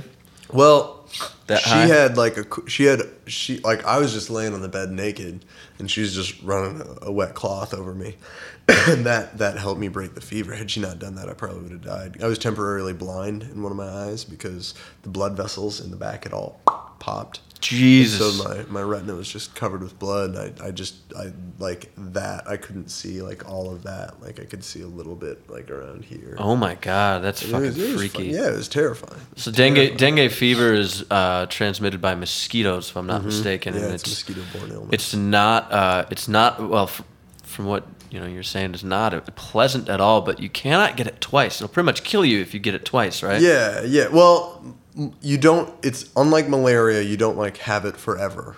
Mm-hmm. You get it and then it's gone. It's it can be it can be there are complications with getting it multiple times, and most people actually don't. But uh, like malaria, you have for the rest of your life, and Yeah. it can you're you know miles away from mosquitoes, etc. Whatever you and you can you can have a flare up of it. Yeah. so I'm glad I didn't get malaria, but uh, So I'm, gonna- I'm going to quote Joe Rogan here, who does a wonderful podcast. Um, malaria is responsible for 50% of all deaths ever, all human deaths ever. Half of the people that have ever lived have died from malaria. that's crazy. That's pretty fucking crazy when you think about it. insane. And those numbers. So, uh, but de- dengue fever, um, yeah, it's pretty epidemic in this in uh, Southeast Asia Southeast it's pretty Asia. bad. Yeah. Uh, India, it's, there are several areas where it's really bad. Malaria is really bad in India, but in Vietnam, in the in the um, the ur- the urban areas, it's it's not like usually it's not that much of a problem. But we got it because we were living out in District Six, which is about thirty minutes from the center of town, and I always lived about ten minutes from the center of town. but we were there's like a, a road where you can travel quite quick and it was like 30 40 minutes from the center of town. So we're sort of on the outskirts on the edge of town and that's probably why i got it because the drainage out there isn't as good and the animal uh, insect control out there isn't as good. And so They got to invest a lot of money into controlling insects in the jungle there. Yeah, well, I mean, you know, they've the jungle has been destroyed all around the city. So for miles and miles and miles, you drive out of the city and there, you know, there are roads everywhere, and all the jungles have been cut down, and they're raising crops. like Okay. Whatever, you know, they're raising uh, dragon fruit, they're raising uh, coffee, they're raising like Got a lot of rice there too. yeah, yeah. There a lot of rice, a lot of a lot of fruits, um, some vegetables. Like it's just So you don't really get to the jungle until you're well outside, Yeah, like long yeah. outside the And, city. I mean, Br- Brett and I have taken some like serious treks. Like yeah, you guys went from north jungle. to south, right? You went from Ho Chi Minh and Most to Saigon. Yeah, yeah. He he went for, he went from yeah Ho Chi Minh and Saigon is the same place. He went from Oh, there. I'm sorry, He uh, went to Hanoi with a buddy Hanoi, of his along me. along Highway One, which is sort of along that eastern coast, and that's really you don't get into a lot of shit going that way. There's a lot of death because of driving. We have, you know, in the United States we have. God, I, I can't remember the numbers. We have like 12 deaths per 100,000 cars or something like that. It's, a lo- pretty high. yeah. Uh, Vietnam, it's like 37, 38 deaths Okay. per 100,000 cars. Damn. It's insane. Three Like, times at least. People, the the worst drivers. I've, I've driven through India. Like, I drove a bike from like New Delhi to, to Calcutta in India. And everybody's like, India's terrible. Like, no. Vietnam's worse, Vietnam huh? is the worst driving Yeah, I've w- ever witnessed. when Brett and I were in Sri Lanka, this is the only time that I've experienced anything close to Southeast Asia. And we were in Sri Lanka, India's butthole, a little teardrop shaped island right off the southern, southeast, just southeast of India. Um, and uh, like driving there, it almost seems like there's no rules. There are rules to the road, but like it's just. It doesn't seem like like people are fucking passing each other all the time and just like zipping around. Like even big buses are going around little tuk tuks, these little three wheeled like taxi cabs that fit two two three people in the back, like very uncomfortably. And um, yeah, they're just everybody's like fucking flying around each other, and just like like traffic is like like left turns. People are like cutting in front of each other. It's it's ridiculous. They drive on the right side of the road in Vietnam? Yeah, yeah, because the Yeah. Amer- Americans built the war, the roads there, down down in the south after, and most of the most of the road laws are from American road laws. Gotcha, gotcha. So I mean, they are, are supposed to follow all the rules that we follow here. They just, They just, so they're yeah. just they just don't give a fuck, huh? There's yeah, life always- is cheap, huh?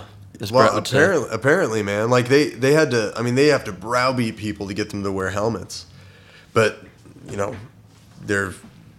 I I Brett didn't go to this. Brett was involved with this, but we were taking we were taking a trip and we started. We'd driven for about three hours, three and a half hours, and uh, we were we were finally outside of like Saigon, the urban area, the suburban area. We were way outside of Saigon. We were getting to like jungle, like clay desert. Like we were getting out to the boonies, and uh, and his buddy Brett had this. So I had like a, a Vespa, like an old. I had a 1971 Vespa, and it was it was a it That's was a awesome. Sprint. Yeah, they had a powerful bike, powerful bike, 150 cc's, really had some hauling power. And Brett had um, this like little. God, I don't even. It was it was like a knockoff. It was like you was know it a little was, bitch bike? yeah, well, it was like a little me. It was supposed to, it, like you know, it was like it said like Suzuka or something on Yeah, instead of Suzuki. Like and so- it- like one of the brands you'd see in Grand Theft Auto. yeah, like in China. Toyota. Yeah, yeah, exactly. and uh, he was driving one of those, and his was barely barely holding together. And uh, we were driving, and our, our, our friends were British, uh, Josh and Yoon. They're they were married, and they were each driving independently, because Yoon was like, "Oh, I want to drive," and Yoon didn't really have a lot of experience driving bikes, and she didn't have a lot of experience driving at all Yeah. but she had like this Hello Kitty helmet that she had on, and the strap had come loose. And so she was driving with one hand and trying to fix the strap. And Brett was way in front, and I was way in back, like holding, you know, we were sort of like in between, trying to control people, make sure everybody's safe and stuff. And uh, she hit a pothole, and there are potholes everywhere. but Yeah. She hit a pothole, and she only had one hand on the, the handlebars Loses it. and she lost it just face first planted into the ground Fuck. and she her helmet was had come undone she was trying to put it back together and she just had this big head wound and she was just bleeding down her face and uh, brett we so nobody spoke Vietnamese. Like I spoke a bit of Vietnamese, but nobody had any Vietnamese that was there. And so people like somebody stopped and like we I like I knew the word for hospital and go and like help and like some basic stuff like that. And I communicated that like we needed to get to a hospital and this guy was like, "Okay, like I will take her to a hospital." But we had we had an extra bike and I had uh, my buddy Jackie was riding with me, and she got off and she was riding Yoon's bike, Mm-hmm. but we for like I I think Josh like whatever whatever it was like Josh had to ride Yoon's rather Josh had to ride Yoon's bike then I had to ride Josh there was some I can't remember exactly what it was but there was a situation where I couldn't follow her. I couldn't follow Yoon to this hospital and I was like Brett like you follow them like you need to follow them and you need to come back here so that we know how to get there. Because there's she goes to a hospital she has she doesn't have a phone like these guys didn't have like even if they had a phone it's like where are you like i don't know Yeah, like, yeah, there's yeah. no there's no way to communicate like no, we have no native speakers with us so there's just we we need we need to have hands on exactly where people are where the hospital is they drive off brett follows them and Brett comes back about 15 minutes later, and we're like, "All right, which way are we going?" He's like, "I lost him." We're like, "Fuck!" And so, oh, that's what it was. Yoon had gotten on the on the bike, and then Yoon and then Josh, her husband, had gone, gotten on the back of the bike with her, and they had ridden together. So we had an extra bike.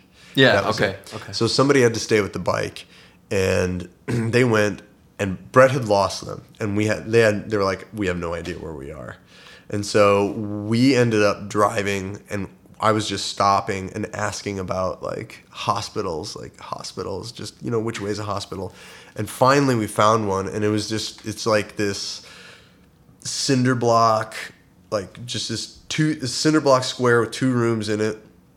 And it you know it has tables and like a tile floor and there's just dust and dirt everywhere. And like she and josh are in there and they're like taking care of her. And they don't have any equipment there. They just have stuff to like clean wounds and they have some antibiotics. And then we end up going to a bigger hospital and our trip was kind of honked because you know we can't be like well sorry you guys have fun going back we all we all ended up going back but we Yeah, stayed in this yeah. hotel and Get you stitched up. We'll see yeah, you later. Yeah. So we- we went to this. We went to the slightly larger hospital where they did some. They did some head scans, and they're like, "Okay, you're okay. Nothing's wrong." and they were like, "You you like, she shouldn't sleep," which is not true. If you have a concussion, you can totally sleep. Like you need sleep. Your brain uses it to heal. That was So a- why do people say that? it was a myth. It was a myth for a long time in the United States, and it should be re- like relegated to the myth box. It, it is absolutely. Yeah, there's not a lot of that shit A out lot- there. Yeah, yeah. But so we were, you know, the doctor was like, "Don't let her sleep." I didn't know this that that, that was untrue at the time, and I was like, "Oh shit." Like she, oh, we can't let her sleep, you know, and like, so we were Of course, like, that's like the opposite because your body needs to fucking yeah, heal and you need to and rest. Yeah, Yeah. But so we ended up we ended up doing we we found him. I think I think Brett and his buddy maybe went on. I don't know. We spent the night in this really weird hotel. It had this like giant archway in front of it, and then it was just some dude's mansion, and like it- The birth of Airbnb. Yeah, really weird rooms, and it was just it was it was very surreal, and like we went out. There was only one. It was the only thing for like miles and miles because we're like we have to get back to Saigon. We just drove, drove, drove, drove, drove. Sun was going down. There was nothing around us, just this house, and then like this little corrugated steel shack next to it. So it was like a mansion, corrugated steel shack. Corrugated steel shack had food, so we sat there playing cards for hours and hours and hours, and. uh and we drove back the next day, and Brett didn't go. And this is a scary bit, and this is why I was reminded of the story. We went to Cho Ray Hospital in, in Saigon, which is like the traumatic injury hospital. and we were crackers, so they let us they like let us in back, and nobody was like, "You can't be here. You need to leave." Like we just walked in, we did what we wanted because people are afraid to like have a confrontation with somebody a but then b they're also afraid that they like will try to say something and then you won't understand and then there will be some embarrassment or like loss of face on their part so they just avoid it altogether. So we were standing in this back room and it's just this giant warehouse just lined with beds just every sort of horrific thing that you can imagine. I saw like this dude with i think it's like this like contused like he had his his leg was broken and the bone was sticking out through. Compound. Com- yeah, compound fracture, and it had ruptured out outside of the skin and the leg. So like the jagged bit of the bone was just jamming Yeah. out, and he was just laying there writhing, screaming, screaming, God. screaming. Yeah, of Yoon course was he there getting scan, getting like head scans. while And so his, we his like fucking legs and he was, and this dude was just like there, like ah, like screaming. There's another guy who was a burn victim. He had just been bur- like burned badly all over his body. He was laying there screaming, screaming. There were people that were high. There were people that were drunk, just screaming. Everybody, like tons of people tied to beds. It was just super horrific. Brett, I don't. I, like I said, I don't. I don't think Brett actually went to the hospital for that. I think Brett went home, and then I took those because those guys didn't know how to go to Cho Ray, and we went. We went to that hospital, but it was just total horror show, man. It Oh was God. bad. Yeah, it was. It was horrific. It was scary. Um, in general, the hospitals are good. I wouldn't want anything serious. I had eye surgery done there. I had like my vision corrected. But LASIK surgery? Yeah, yeah. Yeah, okay. yeah, they had like a little laser robot thing, and they had the eye hospital in Saigon is the best hospital in Vietnam. it went really well. It was really easy. It was great, and uh, it was like eight hundred bucks as Yeah. opposed to the thousands of dollars you spend. Yeah, I mean that, that's good testament too to like how fucked up healthcare is in the U.S. and just how the the uh, it's like this runaway bureaucratic effect that has just you know skyrocketed costs. Well, the problem is, man, they they they're like, oh god, we have these insurance companies, and they're really fucking patients and hospitals over, and they're making it so that costs are driven way up, and they're increasing their profits. Like, what can we do to fix this? We'll do something that will kowtow to the insurance companies and like help them out because we need them on our sides. Like, fuck the insurance companies. Get rid of the like anything that's like human well-being that should be socialized Absolutely. like 100 like why have people's lives like why should somebody be like i can't afford to have my cancer treated like no like you live in one of the richest industrialized nations in the world like i don't care if my tax rate is 50% like i have no problem if i make you know like you know people like oh you know i it, you know you're not a millionaire or whatever. You're not a multimillionaire you know when they're taking 90% of your money. Like i wouldn't care. I wouldn't care if my taxes were 90% right now as long as that 10% of the money was just like for fun things and everything else was taken care of you know? Like if you want to go out and eat okay shit. you spend your own money but you have a grocery stipend every you know we get everybody has groceries everybody has house everybody has water everybody like i, I question the value of of like this american the, you know there's the post work if you've read anything about like the post work world like we're nearing that.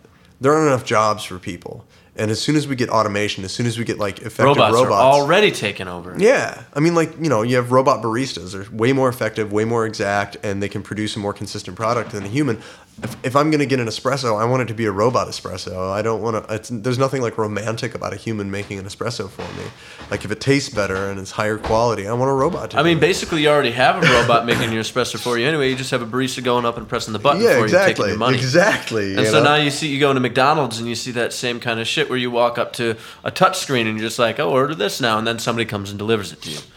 and like- there there are less mistakes. It's better. Indeed. But like, there's society isn't served by having people who are miserable in their jobs do their jobs. Surely you've been to like a restaurant or some sort of service thing where somebody was there and they were fucking miserable. Just last week, in fact, with my mom and my stepdad, I was at this Mexican joint, and like, yeah, you can just see it in this poor girl's eyes, and I'm like, I know you're not. I mean, and okay, God, don't get me fucking started on how uh, the restaurant industry gets, the hospitality industry gets away with fucking over all of it. Movie theaters too. They don't have to pay minimum wage. Yeah. Any entertainment industry, any restaurants and entertainment, I think they that don't have that, to pay that minimum wage. like you're gonna live off of tips. It's like you're, you're being forced to, to rely on the kindness of strangers. Any- anyway, so I, that, like well, I mean, I said, don't how get did me you started. feel? Your your waiter, your waitress was really shitty. Like, how did She you was feel? no, she wasn't shitty. She was just she was just kind of like blah. She was just there, like, like you know, there, there's no interaction, which doesn't bother me. I'm indifferent to that, but you can just like, I could just see it in her eyes that she was definitely not, uh, you know, she wasn't happy to see us. And you know, right, you know, I, I guess I just hate how in America in the service industry you have to put on this fucking happy face, Yeah. this fucking happy smiley face.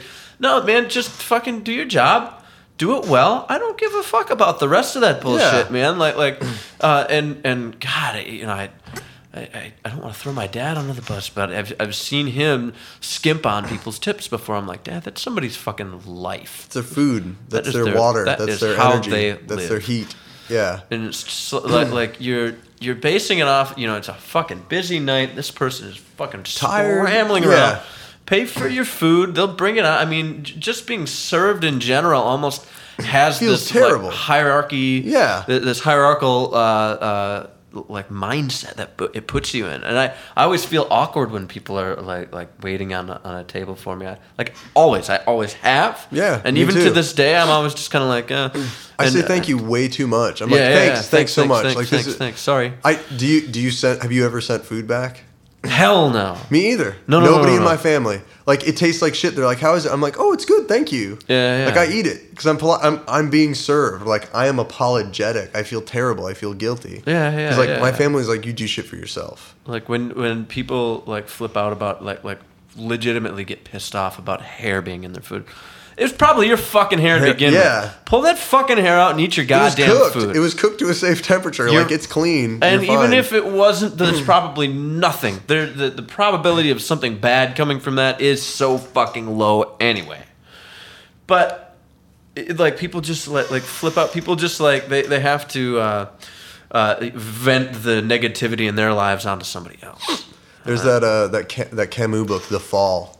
There's a long bit in it where the the guy, the subject of the book, is like every, everybody has to have somebody to condescend to. Yeah, yeah. You know, there, you, there it is. You got to go there. home and kick your dog, or go home and like yell at your spouse, or you know, go to your job and yell at the people that have to come in, or your workers, or whatever. Like For, everybody. for me, I condescend to PlayStation 3 controllers. Yeah. How many of those have you burned through? Yeah, yeah. I mean, you know, I you're playing a video game. I'll condescend, dude. I, when I'm playing video games, I like apologize to like video sprites. You know, like I, you play like a game like Fallout or something. Like I'm always the nice option. Mm-hmm. sorry. I'm like, excuse me, you Dude, know, I've like- tried. I've tried playing the villain in. Fallout. I I, can't, do can't. it. Yeah. I'm like, like I get, I get, I just get too wrapped up and like, no, I'm no, like, that I got, right. I gotta be. That I isn't can, right. Yeah, yeah, yeah. No, but I did, I did, uh, I did nuke Junktown, or uh, sorry, um, oh fuck, it's, uh, it's Fallout Three. Sorry. Yeah, yeah. That I did town with nuke the it bomb once. in the center. Adam. It's called like Adams Town or Yeah, yeah, yeah. yeah, the town with the giant nuclear bomb. I in feel the like we're failing at nerds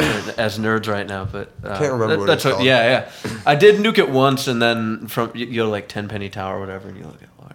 Anyway, uh, this is like talking about a dream, not not a lot of uh, relation here, but anyway. But yeah, So- I mean that extends to everything. You know, like empathy. If you have kids who are nonverbal, you have kids who don't have reading and writing ability. If you're trying to assess their intelligence, one of the things that they fall back on, like for autistic kids and things like that in particular, is their their sense of empathy. Like a person's intelligence is directly tied to their ability to put themselves in somebody else's shoes. Oh, okay. And like It's one of the best parts about of our, about human imagination. you know? Yeah, dude. Like sure. exactly. Like you enjoy something when you feel that it's real. When you're mm-hmm. in somebody else's shoes, you Yeah. enjoy a movie when you're there with them. And like I like I can't like a video game. Like these are imaginary people. You watch like Westworld. Have you seen this show? Nope, I haven't. It's- It's on my list. I won't tell you anything about Okay. it, but it's there's the Michael Crichton novel, which wasn't very good, and there was the '70s movie, which wasn't very good. The first movie to use CGI, coincidentally, but the the show is excellent, and it check that out right there. It's on, boom Westworld. on my list. Michael Crichton. Crichton. Uh, do you like Michael Crichton? I do. I've read almost. I've read about half of his books. I don't want to say almost all. I've read a lot of his books. They get Sphere, Jurassic Park one and two. I read the books. Um, Congo, all really good. all Andromeda really- Strain. I Andromeda Strain that is good. when I was a kid, yeah, dude. and uh, those are all really good, good books, and the movies were all done poorly. Yeah. And I'm usually the type of guy who is like, I'm gonna watch the movie or the show, like Game of Thrones, for example. I'm gonna watch the fucking show to its completion before I pick up a book. Mm-hmm. Yeah. Because I know that the book is going to ruin the show for me. finish one thing before you start the other. Indeed, Yeah. but everybody else wants to do it the other way around. They're like, "Oh, I'm gonna finish the book, and now I can go watch the show." no, fuck that. Now, now you have these expectations going into the show. Enjoy the show for what it is, Mm-hmm. Yeah. and then enjoy enjoy the book for what it is. And Plus, like, sometimes a show will do a lot of heavy lifting for you. You don't need to imagine the characters because you already have the faces. Yeah, you yeah, know? yeah. like save yourself a couple Yeah. hours of, of reading. trying to remember like who's this person. Yeah, Mm-hmm. no, it does a lot of the work for you. But there's, yeah, I mean. The, the book isn't as good as, as the new HBO series. The new HBO series is really excellent and it talks a lot about like what it means to be human. That's the focus of the show.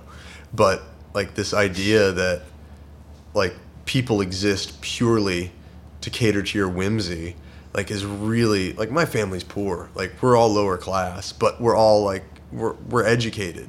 And so like there's this there's this dichotomy of like I can I can speak in a certain way and I can enunciate and use correct grammar and do this and do this and, and I can pass as somebody that should be wearing a suit and doing this, but I can also, you know, wear a shitty t shirt and like fix my lawnmower and, you know, fix a scooter and fix a car and like you know, I'm like, ah, fucking this bullshit and like, you know, I use fucking bad language most of the time. But like it's As you should. Yeah, yeah, Intelligent people usually do. That's that's like Yeah. Mm-hmm. a scientific study. Anyway, but but this this this idea that there there there are like classes of people and like I've I've had jobs I've had service jobs particularly when I was a kid where people just treat you like shit you know like my like my wife is she's just she you know has been living in the United States for like 4 years now and she's working as a cashier at Target and like people will come in and just do like just treat her like complete Dirt. shit Like yeah dirt.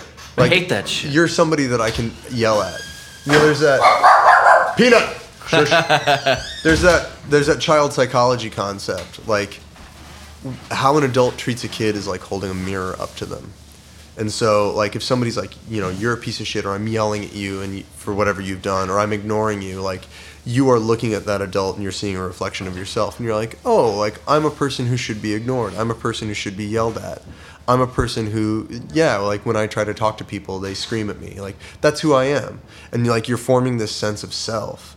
And I, like, it's like empathy makes it so that like when you're engaging with other people you're not there isn't that sort of thing where you're like I said that condescending where you're looking at them and you're like I'm the type like I look at you and I deride you because I'm the type of person who when I look in that mirror of our interaction I'm above you and you are fucking dirt. Like that I can't look in a mirror I can't see I can't see that in another person when I'm with them. Mm-hmm. Like even even like even a even you know if if you have like a waiter who's just terrible at their fucking job like i'm not i have no malice for them i'm like man they, these are really terrible like but i'm not like fuck them like don't give them a tip i'm not like fuck them like i i'm just like eh, well that's I, I don't want to go do that maybe they're having a bad yeah day. exactly exactly Maybe they're like this every day. It doesn't. I don't care. It doesn't matter. you have no idea It doesn't matter. Yeah, you have no way of knowing they're, unless they're you a go there all the time. They're a person. They're Yeah, exactly. subjectively probably going through some shit. But it's it's that back to what we were talking about, like that idea, like people being in jobs they hate doesn't really help anybody. Like there are people who who you know make good money being a waiter and who enjoy it. There are people who make good money being a, a guard at the museum and they enjoy it. And there are people who you know take the trash out and they enjoy it. There are people who fix cars and they enjoy it. There are people who manage companies and they enjoy it. There are people who you know do this whatever flip burgers. It doesn't matter what the job is. There are people who enjoy those things, and we aren't helping by f- forcing this this sense of worth on people where we're like you are defined by your job you are defined by your Mm-hmm. paycheck you need to get money and you need to work in order to have worth and we and we've even people. we've even actually said that in this conversation where you have oh you're upper class, you're middle class, you're lower class. All of a sudden you you started classifying people, which okay, it makes sense to do that on an objective uh, plane, but once you start you know uh, looking at people as humans. You can't. You can't look at them. You can't look at people like one of that. the We're all the we s- fucking same. Yeah, this country was started to get away from classism, and like we won't talk about it. Like we, you know, people moved here to get away from lords and ladies, and they got, you know, moved here to get away from that. Like, It's come fucking full circle, yeah, hasn't and, it? and we've Jesus. totally, we've totally come straight back to it. Yeah, Because we don't, we don't have titles. You, you know, you aren't Sir So and So, you aren't Lady So and So, but you still are in a position where, oh, your dad was rich, you're gonna be rich. Like, oh, your your mom was poor, you're gonna be poor. Like, sorry, that's just the way it is. Mm-hmm. That's just how it is. sorry. You know, ain't ain't broke, don't fix it. Maybe you could have been a genius. Maybe you could have cured cancer. Maybe you could have cured AIDS. Maybe you could have created a perpetual energy machine. Maybe you could But have. really sorry. But, you're, yeah. you're gonna have to stay down there. Yeah, yeah. You know, there's that, that, that, that concept. How do you how do you make a just society? You get really intelligent people together, and you have them decide how work is divided, how stuff is done, and then you t- make sure that they understand that they will. If they make groups, they are going to be randomly assigned to one of the groups. And 100%, none of those societies that are made from that will have slavery. None of those societies will have like upper class and lower class because you're like, shit, it's great being upper class. It's great being rich as fuck. But I don't want to be poor. If I, if there's a chance that I might be assigned to that, like I don't, I don't want to grow up in a poor school that doesn't have money for like the arts. I don't want to grow up in a poor school that doesn't have money for their science program. I don't like I don't want to be handicapped in that way. And nobody does. Yet every fucking day, like as a nation, we are allowing people to be handicapped. And there's this like, oh, you pulled yourself up by your bootstraps. Fuck you. Like, n- like no, you didn't. Like you know, there's I Mark Twain. You know, he made that joke standing on the. Or that was uh, Newton, but he made that reference to standing on the shoulders of giants. That Yeah. thing that was said about Newton that was really an insult about a short man. But that idea that you are building upon what has come before you, like Mark Twain talked about that a lot, and he was like, I can't. I'm not proud of the work that I've done and it's not because I'm like I look at it and I think it's shit. It's because I really had nothing to do with it. I was born at this time in this place with these things, and this is what came out of that. And the other side of that is I'm not ashamed of anything I've done either, because I was born in this place at this time with these things, and that's how I came out. And that that idea that people are where they are born and what they're what they're what they're what they're what they are reared to be like why don't why don't we try to create a society of people who are reared to all be just amazing and awesome and you know powerful scientists and genius and artists like why are we creating this society where we have kids that are like i'm going to play football. It's like no you're not. Like you're poor. Like you're you may have that dream but like you know your chances of that are your chances are better of winning the lottery in your state. And it, like and there, there's there's kind of an a, like a certain point in, in life in, in when the a kid re- reach, reaches like a certain age. And it actually it kind of reminds me of segregation like back in the 50s when like uh, after the age of like 8 or 10 or something like that like the parents would be like no you can't hang out with her she's black yeah she you know she hangs out with the other like, black oh, you people. can't hang out with you that kid. They're bad but we're best friends and you know sorry sorry that's just that's just the way it is Your life's going in a different direction, kid. so I mean, that might not have been the best analogy, but that's what it reminded me of. Well, no, I mean, surely growing up, there were kids that your parents were like, don't hang out with them. and it wasn't because, like, I mean, they could have been psychopaths or sociopaths. I don't know. But I mean, it was probably because that kid is a bit lower class, you know, and like, I, I had the same thing. And it wasn't like, Yeah, maybe didn't behave the same. You know, had like- behavioral issues or Yeah. whatever. Yeah, definitely. You know, I had like friends like that where my parents were like, "We don't want you hanging out with him anymore." and it's like, what did, what did he do? Yeah, exactly. Like, he, that's just how he was raised, man. That has nothing to do with him. if But anything, it's like the opposite. You know, Yeah. the the more privileged bring people up. Exactly, and that well, there's like, that there's that like. research where you know schools are really segregated now, oh despite the fact that they they ought not be. Have laws against it. especially in Milwaukee, Wisconsin. Yeah, It is like one of the most segregated cities in the country, well, maybe the world. having having impoverished kids and having the like having black children study with white kids in these richer schools does nothing to the rich people. It does not affect them in any way, but it improves the lives of the the poorer children of the black children remarkably. Yeah, yeah. like by a huge degree. So nobody, nobody, it's to no one's detriment, and it's to everyone's benefit. Like, Well, it's like the conversation we had earlier about uh, convincing a religious man to abandon faith for reason. Uh, you know, the, the facts never really sold anybody like that, and it's kind of the same way with people of a segregatory mind. But dude- dude, um, I'm gonna, I'm gonna. I'm gonna put the brakes on here because right. we've been at dude almost like two hours. This is by far the longest podcast. I can I'm keep sorry. going, but no, no, no. Please don't be sorry. It's perfect. All right, this is great. And again, uh, this is like the first time that me and this motherfucker have ever really got like sit down and hang out at length. we like, rapped. First time. really rapped. Yeah, we did. Big time. and you know, Brett has like He dipped out. Yeah, well, he dipped out. Yeah, yeah, yeah. He, he does that sometimes. Um, but yeah, you know, he's fucking like told me so much about you that I felt like I like had a pretty good impression already. Brett's a legend, man. Yeah, he really he's, is, so. Dude, he's he's he's gonna be he's gonna be a name that a lot of people know. He is right now, but I think even more so very soon. I That's what we're hoping are- for. Like like the Violent Femmes shows have have really um, started. Like ball rolling. moving the pieces in the direction that we want them to go to. That that we've been trying to to to the you know goals and objectives that we've been trying to hit along the way. That we started like a year and a half ago. Where now those goals are you know out. closer than the horizon Mm-hmm. is. and we're like starting to see like really cool stuff happen. Really fucking exciting. So, um, anyway, let's let's call it there, man. This is really All right. cool. We should do it again. Of course. we should like we should have Pleasure. you come up to uh, a lot of we, well. The only time we've ever done this podcast is in Silver Lake, Wisconsin, which is like near uh, like an hour outside of Milwaukee. Mm-hmm. Yeah, yeah. But um, we could have you come up there. It'd be super fun. Um, we'll do it again. Yeah, Jesus. Christ, I could do. I could have done another hour for sure, but I I've got to keep these things. Uh, Well, you got to edit this down. Yeah, yeah, for content exactly. I and gotta- listenability because can't- it's going to be terrible otherwise. I, I feel like we had, dude. Today was great. So Golden. thanks for doing it, man. All right, Fucking yeah. a, Likewise. sweet buddy. All right. Keep, keep it up. See you Keep it later, homies. Matt All right. Spottle's gonna take it over next week. See ya.